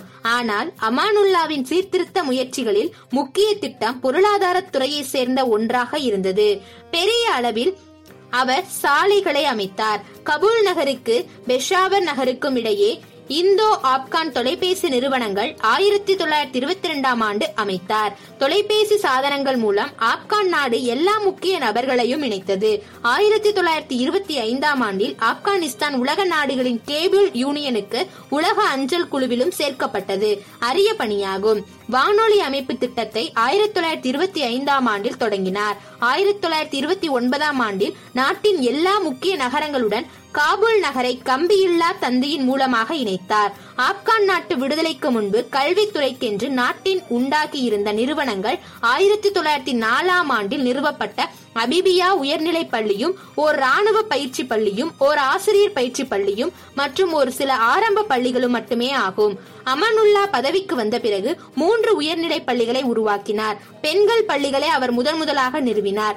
மேற்படிப்புக்கான ஏராளமான மாணவர்கள் வெளிநாடுகளுக்கு சென்று வர ஏற்பாடுகளை செய்தார். ஆப்கான் நாட்டின் முன்னேற்றத்திற்காக இந்தியாவில் இருந்தும் ஐரோப்பா நாடுகளில் இருந்தும் கல்வி நிபுணர்கள் அந்த நாட்டுக்கு அழைத்து வந்து கல்வித்துறையை வளர்த்தார். இதனால் வெளிநாட்டு கல்வி கலைநுட்பங்கள் வளர்ந்தன. அதன் உதவியால் மின்சாரம், தீப்பெட்டிகள், சிமெண்ட் பயன்படுத்தும் கட்டட முறைகள், துணிகளுக்கு சாயம் போடும் தொழில்கள் சிறு சிறு தொழில்களாக நாட்டில் தோன்றிட வளர்ச்சி பெற்றிட வழிவகுத்தார் அமானுல்லா. பஞ்சு நூற்பாலைகள் திறக்கப்பட்டன. சலவை கருவிகள், அச்சு இயந்திரங்கள், சர்க்கரை ஆலை இயந்திரங்கள் போன்றவற்றை நாட்டில் அமைத்து பெருக்கின. அமானுல்லா ஒரே நேரத்தில் இவ்வாறு மேற்கொண்ட முயற்சிகள் அளவுக்கு அதிகமாகிவிட்டதால் அவருடைய புதுமையான பொது திட்டங்களின் செலவு பழுக்கள் அதிகரித்துவிட்டன. குறிப்பாக விவசாயிகள் போன்றவர்கள் மீது அந்த செலவின பழுக்கள் வரிகளாக விழுந்தன. அதிகப்படியான வரிப்பழு அவர்களை வாட்டி வதைத்தது. இந்த சமூக சீர்திருத்தங்கள் ஆப்கான் நாட்டு மக்களை வேதனைகளில் ஆழ்த்தின. அத்துடன் பர்தா என்ற பெண்களின் முக்காடு அணியும் மத சடங்கு முறையை அகற்றிவிட்டார். ஐரோப்பா நாடுகளில் உள்ள ஆடை பழக்க வழக்க முறைகளை மக்களிடம் புகுத்தினார். இந்த முறைகளை அமானுல்லா நாட்டில் வற்புறுத்தி நுழைத்ததால் மக்கள் தங்களது பொறுமைகளை இழந்து விட்டார்கள். இந்த சீர்திருத்த முறைகளால் மக்களிடையே கலகங்கள் ஏற்பட்டுவிட்டன, குழப்பங்கள் சூழ்ந்தன. இந்த நேரத்தில் தான் ஆயிரத்தி தொள்ளாயிரத்தி இருபத்தி ஒன்பதாம் ஆண்டு பாட்ரா இ சேக்டோ என்ற கொள்ளைக்காரன் ஒருவன் காபூல் நகர் மீது படையெடுத்து பிடித்துக் கொண்டான், சிந்தித்தார் அமானுல்லா. இந்த மக்களுக்கு இவ்வளவு சீர்திருத்தங்களை ஒரே முறையில் அவசரம் அவசியம் என்று நுழைத்தது தவறுதான் என்று தனது கடைசி நேரத்தில் உணர்ந்தார். அமானுல்லா என்னென்ன சீர்திருத்த சட்டங்களை அந்த நாட்டில் போட்டு அமுல்படுத்தினாரோ அவை அனைத்தையும் உடனடியாக அவசர அவசரமாக பாட்சா இ சேச்சா என்பவர் திரும்ப பெற்றுக்கொண்டு அனைத்தையும் நிறுத்திவிட்டார். இதன் விளைவு என்ன ஆயிற்று? துருக்கி நாட்டிற்கு பள்ளி கல்வி பயிற்சிக்காக அனுப்பப்பட்ட பெண்கள் அனைவரும் திருப்பி ஆப்கான் நாட்டிற்கே வரும் நிலை ஏற்பட்டது. முக்காடு அணியும் பர்தா முறை பழையபடி பெண்களுக்கு ஏற்பட்டது. மாதர் சங்கங்கள் எல்லாம் கலைக்கப்பட்டுவிட்டன. ஐரோப்பிய நாகரிக ஆடை அணிகலன் முறை தடை செய்யப்பட்டன. ராணுவ வீரர்கள் பீர்களை குடிக்கலாம் என்ற அனுமதி பிறப்பிக்கப்பட்டது. ஆனால் இவையெல்லாம் காலம் கடந்துவிட்ட செயல்களாக மக்களிடையே நிலைக்க தோன்றின. அமானுல்லா முயற்சிகள் எல்லாம் தோற்கும்படி அந்த கொள்ளைக்காரன் செய்துவிட்டதால் மக்களிடம் கலகங்களும் குழப்பங்களும் தோன்றி வலுத்துவிட்டன. இந்த நேரத்தில் அமானுல்லா மக்கள் தரும் குழப்பங்களை தாங்க முடியாமல் ஆப்கானிஸ்தான் நாட்டை விட்டே ஓடி போகும் பரிதாப நிலை ஏற்பட்டுவிட்டது. காபூலை பிடித்துவிட்ட கொள்ளைக்காரன் பாட்சா இ கேச்சாவின் பத்து மாத பயங்கர ஆட்சியில் அமானுல்லா மேற்கண்ட சீர்திருத்த சட்டங்கள் எல்லாம் பாழாகிவிட்டன. அமானுல்லாவின் சமுதாய சீர்திருத்த செயல்களை எல்லாம் அந்த கொள்ளைக்காரன் பாட்சா நாசமாக்கியதுடன் இல்லாமல் மீண்டும் அமானுல்லா தலை தலை தூக்க கூடாது என்ற எண்ணத்தில் அவருடைய செயல்களை எல்லாம் அழித்து விட்டார். ஆனால் உலக நாடுகள் எல்லாம் இந்த அழிவு சக்தியை ஏற்றுக்கொள்ளவில்லை. இருந்தாலும் காலம் கடந்துவிட்ட அழிவு சக்தியை மீண்டும் தடுத்து நிறுத்த அமானுல்லாவுக்கு உதவி செய்திட காலம் போதாமல் போய்விட்டது. எனவே அமானுல்லா தேசப்பற்று மக்களிடையே தோற்றுவிட்டது. ஆனால் உலக பத்திரிகைகள் எல்லாம் அமானுல்லாவை பற்றி என்ன எழுதின தெரியுமா? ஆப்கானிய இளைஞன் உலகத்தில் அமானுல்லா சீர்திருத்த விதைகளை விதைத்து விட்டார், அவை ஒரு காலத்தில் முளைத்தே தீரும் என்று எழுதி தங்களது ஆறுதல் அனுதாபங்களை தெரிவித்தன. சுதந்திர சோசலிச சிற்பி மார்ஷல் டிட்டோ. மார்க்சிய சோசலிச குறிக்கோள் வரவேற்கத்தக்கதுதான். ஆனால் ரஷ்ய நாட்டு லெனின் நடைமுறை திட்டங்கள் சோசலிசத்தை விரும்பும் எல்லா நாடுகளுக்கும் ஏற்றதல்ல என்பது மட்டுமல்ல, பொருந்தவும் பொருந்தாது. சோசலிச மாளிகையை நிறுவிட ஒவ்வொரு நாடும் அதனதன் முயற்சியில் நோக்கத்தின் முயற்சி செய்து நிறுவப்பட வேண்டும். மேற்கண்டவாறு சோவியத் ரஷ்யாவை எதிர்த்து அதற்கு புறம்பாக திட்டங்களை வகுத்து ஒரு சோசலிச அரசை யுகோஸ்லாவியாவில் அமைத்து அந்த நாட்டு ஜனாதிபதியாக பதவியேற்று வெற்றி கொடி நாட்டி உலகை வலம் வந்த சோசலிச சிற்பி மார்ஷல் டிட்டோ. உலகத்துக்கு ஒரு புதுமையாக ரஷ்யாவில் ஜார் மன்னனின் முடியரசு ஆட்சியை மக்கள் பலத்தால் சடசடவென சரித்து புரட்சி எனும் புதுமை ஆயுதங்களால் சோசலிச ஆட்சி அமைத்த நாடு சோவியத் ரஷ்யா. கார்ல் மார்க்ஸ் வகுத்து தந்த சமநீதி சமுதாய லட்சிய அடிப்படையில் மாவீரன் லெனின் தீட்டி தந்த நோக்கங்களின் வழியில் சோவியத் சமய நீதி சமுதாயம் அமைத்து உலகம் மதிக்கும் போற்றத்தக்க தகுந்த நல்லாட்சியை நடத்தி வந்த நாடு ரஷ்யா. அந்த நல்லாட்சி ரஷ்யாவில் லெனினுக்கு பிறகு அஞ்சான் என்ற ஸ்டாலின் தலைமையில் உலகம் வியக்க நடந்து வந்தது. அந்த ஆட்சியின் செயல்முறை திட்டங்களை தவறு என்று சொன்ன எவரும் அப்போது உயிர் பிழைத்தது இல்லை. ஆனால் மார்ஷல் டிட்டோ என்ற யுகோஸ்லேவியா நாட்டு மாவீரன் ஸ்டாலினை மூர்க்கத்தனமாக எதிர்த்தது மட்டுமல்ல, அவர் தப்பி உயிர் மீண்டது மட்டுமன்று தனியே ஒரு சோசலிச ஆட்சியையும் பல இடர்பாடுகளுடன் இடையே அமைத்து நடத்தி காட்டிய கம்பீரமான நிமிர்ந்து நின்று வெற்றி பெற்றவன் அந்த மாவீரன் மார்ஷல் டிட்டோ என்ற ஒருவன்தான் என்று உலக நாடுகளின் விடுதலை வரலாறு இன்றும் அவரை போற்றுகின்றது. இந்த உண்மையை புரட்சியில் ஒரு புரட்சியாக புதுமையாக நடத்தி காட்டிய செயலை ஏன் உலகத்தையே ஒழுக்கி காட்டிய சோவியத் ரஷ்ய நாட்டையே ஒரு கலக்கு கலக்கி புரட்சி செய்து காட்டியவர் இந்த மார்ஷல் டிட்டோ. இத்தகைய ஒரு அற்புத ராஜதந்திரம் படைத்த சோசலிச சிற்பியான மார்ஷல் டிட்டோ கிபி ஆயிரத்தி எண்ணூத்தி தொண்ணூத்தி இரண்டாம் ஆண்டு மே மாதம் பதினைந்தாம் நாளன்று ஒரு விவசாயியுடன் மகனாக பிறந்தவர் ஆவார். அவருடன் பிறந்த உடன் பிறப்புகள் மொத்தம் பதினைந்து பேர்கள். அவர்களுள் இவர் ஏழாவது மகனாவார். மார்ஷல் டிட்டோவின் குடும்பம் செல்வ சீமான்களது குடும்பம் அல்ல, வறுமை ஒன்றே வாழ்வாக கொண்ட மிக மிக ஏழை குடும்பமாகும். உண்பதற்கு கூட ஒருவேளை உணவும் அற்ற கூலி குடியானவர் குடும்பம். இப்படிப்பட்ட ஒரு குடும்பத்திலே தோன்றிய டிட்டோ எந்த வறுமை சூழலை பற்றியும் கவலைப்படாமல் வளர்ந்து வந்தார். ஏதோ பேரளவுக்கு கல்வியை ஒரு திண்ணை பள்ளிக்கூடத்தில் படித்து வந்தார், அவ்வளவுதான் அவரது கல்வி தகுதி. அப்படிப்பட்ட குடும்பத்திலே இருந்து வெளியேறி தனியாகவே அவர் அலைந்து திரிந்து வாழ்க்கை நடத்த வேண்டிய நிலை ஏற்பட்டுவிட்டது. டிட்டோ தனது சிறு பிரயாணத்தில் செய்யாத வேலைகளே இல்லை. ஆடு மாடுகளை மேய்த்தார், உணவு விடுதிகளிலே வேலை கேட்டு எச்சில் தட்டுக்களை கழுவி வயிறு வளர்த்தார், பத்திரிகை அலுவலகங்களுக்கு சென்று கூலிக்காக அந்த பத்திரிகைகளை வீதி வீதியாக சென்று கூவி கூவி விற்று அதன் மூலம் வரும் வருவாயை கொண்டு ஒருவேளை உணவு உண்டு காலம் தள்ளி வந்தார். இறுதியாக ஒரு இரும்பு பூட்டை கடைக்கு சென்று அங்கு தொழிலாளி அங்கு தொழிலாளில் ஈடுபட்டு பூட்டுக்களை வீடு வீடாக சென்று விற்றும் கூலி பெற்று வந்தார். இதுதான் மார்ஷல் டிட்டோவின் இளமைக்கால கோர வரலாறு. பூட்டு தொழிலில் டிட்டோ ஈடுபட்ட போதுதான் உலகத்தின் உண்மை தோற்றம், வாழ்க்கையின் வயிறு வளர்க்கும் தெளிவு, கழிவுகள் எல்லாம் அவருக்கு புரிந்தது. அப்போது யுகோஸ்லோவாவில் பரபரப்பான அரசியல் நிலை சூடுபிடித்து நடந்து கொண்டிருந்தது. அதனால் அரசியல் இயக்கங்களுக்கு இடையே நடந்து வந்த அரசியல் குழப்பங்களை பார்த்தது. அவரும் அந்த இயக்கங்களை உற்று நோக்கி தனக்கு பிடித்த அரசியல்வாதிகளுக்கு எடுபிடி வேலைகளை செய்து கொண்டு அரசியல் என்றால் என்ன என்பதை தெரிந்து கொண்டார். குறிப்பாக அவர் தொழிற்சங்கங்களிலே சேர்ந்து தொழிற்சங்க தலைவர்களுடன் நட்பு கொண்டு உழைத்து வந்தார். அரசியல் கிளர்ச்சிகள், போராட்டங்கள் இவற்றிலே தீவிரமாகவும் ஆர்வத்துடனும் கலந்து கொண்டு பணியாற்றினார். இதனால் அவருக்கு தொழிலாளர்களிடையே ஒருவித செல்வாக்கும் புகழும் ஏற்பட்டது. அரசியலில் பங்கு கொண்டு உழைத்தால் மட்டும் போதுமா? உணவுக்கும் உடைக்கும் தங்கி வாழ இடத்துக்கும் பணம் தேவையல்லவா? அதற்கு அவர் வழியேதும் தெரியாமல் திகைத்தார். கிடைக்கும் பணம் கொண்டு பசியும் பட்டினியுமாக அலைந்து திரிந்தார். தான் பிறந்த நாடான யுகோஸ்லோவாவில் பிழைக்க முடியாது என்பதை திட்டவட்டமாக புரிந்து கொண்டார் டிட்டோ. ஐரோப்பிய நாடுகளுக்கு ஓடினார். ஓடிய ஒவ்வொரு நாட்டிலும் கூட அவர் பிழைப்பதற்கு அப்படி ஒன்றும் ஒரு பெரிய வாய்ப்பு கிடைக்கவில்லை. ஆனால் அந்தந்த நாடுகளுடன் அரசியல் கருத்துக்களும் சமுதாய சிந்தனை தெளிவுகளும் அவருக்கு புரியும் ஒரு வாய்ப்பு கிட்டியது. அப்போது முதல் உலகப்போர் துவங்கியது. அந்தந்த நாடுகளிடையே ராணுவ பலத்தை பெருக்கும் பரபரப்புகள் ஏற்பட்டன. உடனே டிட்டோ மீண்டும் தனது தாய்நாடான யுகோஸ்லோவாவுக்கு ஓடி வந்தார். தாய்நாடு திரும்பிய டிட்டோ ராணுவத்தில் சேர்ந்தார். போர் முனைக்கு செல்லும் நிலை ஏற்பட்டதால் அவர் படையில் சேர்ந்து போரிட தயாரானார். யுகோஸ்லாவின் நாடு அப்போது ஆஸ்திரேலியா, ஹங்கேரி போன்ற நாடுகளின் ஆதிக்கத்துக்கு அடிமைப்பட்டு கிடந்தது. அந்த நாடு ரஷ்யாவுடன் போர் புரிய வேண்டிய அவசியம் ஏற்பட்டது. அதனால் டிட்டோ கட்டாயப்படுத்தப்பட்டு ராணுவ போர் வீரனாக களம் நோக்கி செல்லும் நிலை ஏற்பட்டு விட்டதால் போர் முனை சென்றார். போர் முனையில் ரஷ்ய மன்னனான ஜார் படையுடன் யுகோஸ்லேவா லுக்கோஸ்லேவியா படைகள் மோதும் போது டிட்டோ படுகாயமடைந்ததும் அவர் கைது செய்யப்பட்டார். அதனால் டிட்டோ ரஷ்ய நாட்டில் உள்ள சைபீரியா சிறையில் அடைக்கப்பட்டார். சிறையிலேயே இருந்து வேதனைக்கு இடையில் உலக நாடுகளின் வரலாறுகளையும் அந்த நாட்டு அரசியல் நெருக்கடிகளின் எழுச்சியையும் புரட்சிகளையும் உணர்ச்சியோடு படித்து அந்த வரலாற்று வீரர்களைப் போல உருவானார்.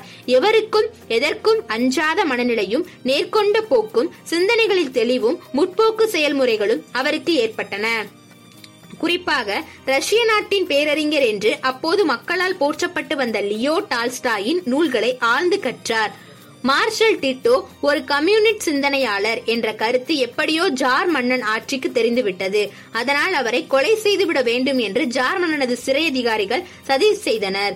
இந்த அரசியல் கொலை சதி டிட்டோவுக்கு புரிந்துவிட்டது. உடனே அவர் தனக்குள்ள மனபலத்தால் சிறையிலே இருந்து தப்பி ஓடிவிட்டார். ரஷ்யாவில் கம்யூனிஸ்டுகளின் புரட்சி வெற்றி பெற்றது. அங்கே பொது உடைமை அரசு உருவானது. ஆனாலும் டிட்டோ ரஷ்யாவில் இருந்து யுகோஸ்லாவியாவுக்கு தப்பி ஓடி வந்து சேர்ந்தார். அது முதல் அவர் ரஷ்ய கம்யூனிஸ்ட் ஆட்சியில் முக்கியஸ்தர்களுடன் நெருக்கமான தொடர்பை ஏற்படுத்தி கொண்டார். ரஷ்யாவிலே நடந்து வந்த பொது உடைமை ஆட்சியை வீழ்த்திட இந்த நாட்டின் துரோக கும்பல்களும் ஜார்மன்னன் படையினரும் முயன்ற நேரத்தில் யுகோஸ்லோவாவின் இருந்த டிட்டோ தன்னுடைய ராணுவ நண்பர்களுடன் ரஷ்யா சென்று ஜார் படைகளையும் துரோக கும்பலையும் எதிர்த்து போர் செய்தார். போர் செய்தார். பொதுவுடைமை ஆட்சிக்கு ஆதரவாக செயல்பட்டு வெற்றியும் பெற்றார். ரஷ்யாவில் பொதுவுடைமை ஆட்சி டிட்டோவின் உள்ளத்தில் ஒரு புதுவித அரசியல் புத்துணர்ச்சியை புகுத்தியது. அதனால் தனது தாய்நாடான யுகோவிலும் ஒரு ரஷ்ய புரட்சியை நடத்த திட்டமிட்டார். முதல் உலகப் போர் முடிந்ததும் யுகோஸ்லோவாவில் ஆஸ்திரியா, ஹங்கேரி போன்ற நாடுகளின் ஆதிக்கத்திலே இருந்து விடுபட்டு தனி மன்னர் ஆட்சியுடன் தனி நாடானது. ரஷ்ய கம்யூனிஸ்ட் ஆட்சியை போல யுகோவிலும் ஒரு புது கட்சி டிட்டோ துவங்கினார். மக்களிடையே சுதந்திர எழுச்சியை ஏற்படுத்தினார். கிளர்ச்சிக்கு வித்திட்டார். ஆங்காங்கே கிளர்ச்சிகள் நடந்தன. இந்த நிலையை உணர்ந்த யுகோ மன்னர் மன்னராட்சி டிட்டோவை ஆயிரத்தி தொள்ளாயிரத்தி இருபத்தி ஒன்பதாம் ஆண்டில் கைது செய்தது. ஐந்தாண்டு தண்டனை வழங்கி அவரை சிறையில் பூட்டியது. சிறை கொடுமைகளை டிட்டோ மகிழ்ச்சியுடன் ஏற்று அனுபவித்தார். பின்னர் தண்டனை காலம் முடிந்தவுடன் அவரை மன்னராட்சி விடுதலை செய்து யுகோ நாட்டில் இருக்கக்கூடாது என்று நாடு கடத்தும் உத்தரவை பிறப்பித்தது. இந்த உத்தரவை ஏற்ற டிட்டோ மீண்டும் ஐரோப்பா சென்றார். அங்கிருந்து நாடுகளின் புரட்சியாளர்களுடன் தொடர்பு கொண்டு திட்டங்களை தீட்டினார். இந்த நேரத்தில் யுகோஸ்லோவியா நாட்டு கம்யூனிஸ்ட் கட்சி டிட்டோவை பொது செயலாளராக தேர்வு செய்தது. உடனே டிட்டோ தனது தாய் நாட்டுக்கு திரும்பினார். திரும்பி வந்த டிட்டோ தனது நண்பருடன் தொண்டர்களாக திரட்டி புரட்சி நடத்துவதற்கான ஏற்பாடுகளை செய்தார். அப்போது இரண்டாவது உலகப் போர் துவங்கிவிட்டது. ஹிட்லர் யுகோஸ்லோவாவை பிடித்துக் கொண்டார். டிட்டோ தனது தாய் நாட்டை எப்படியாவது ஹிட்லரிடமிருந்து விடுவிக்க வேண்டும் என்று திட்டமிட்டார். லட்ச வீரர்களுக்கு மேல் படை திரட்டி ராணுவ பயிற்சிகளை கொடுத்தார். ரகசியமாக ராணுவம் தயாரானது. அந்த வீரர்களை மலை குகைகளிலே மறைத்து மறைத்து வைத்து திடீர் திடீர் என்று தோன்றி ஹிட்லர் படைக்கு போரிட்டு கடும் சோகத்தை விளைவித்தார். டிட்டோவின் இந்த எதிர்பாராத தாக்குதல்களை ஹிட்லர் படைகள் சமாளிக்க முடியவில்லை. ஆயிரத்தி தொள்ளாயிரத்தி நாற்பத்தி நாலாம் ஆண்டில் மாவீரன் ஹிட்லர் படைகளை தோற்று பின்வாங்கி ஓடினான்.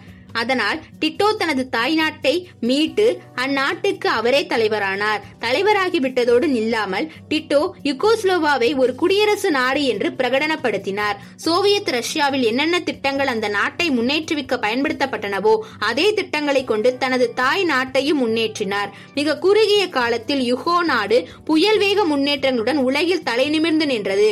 யுகோவா யுகோஸ்லோவாவியாவை தொடர்காலத்தில் சோவியத் ரஷ்யாவின் ஒரு அங்கம் போலவே எண்ணி செயல்படுத்தினார் டிட்டோ.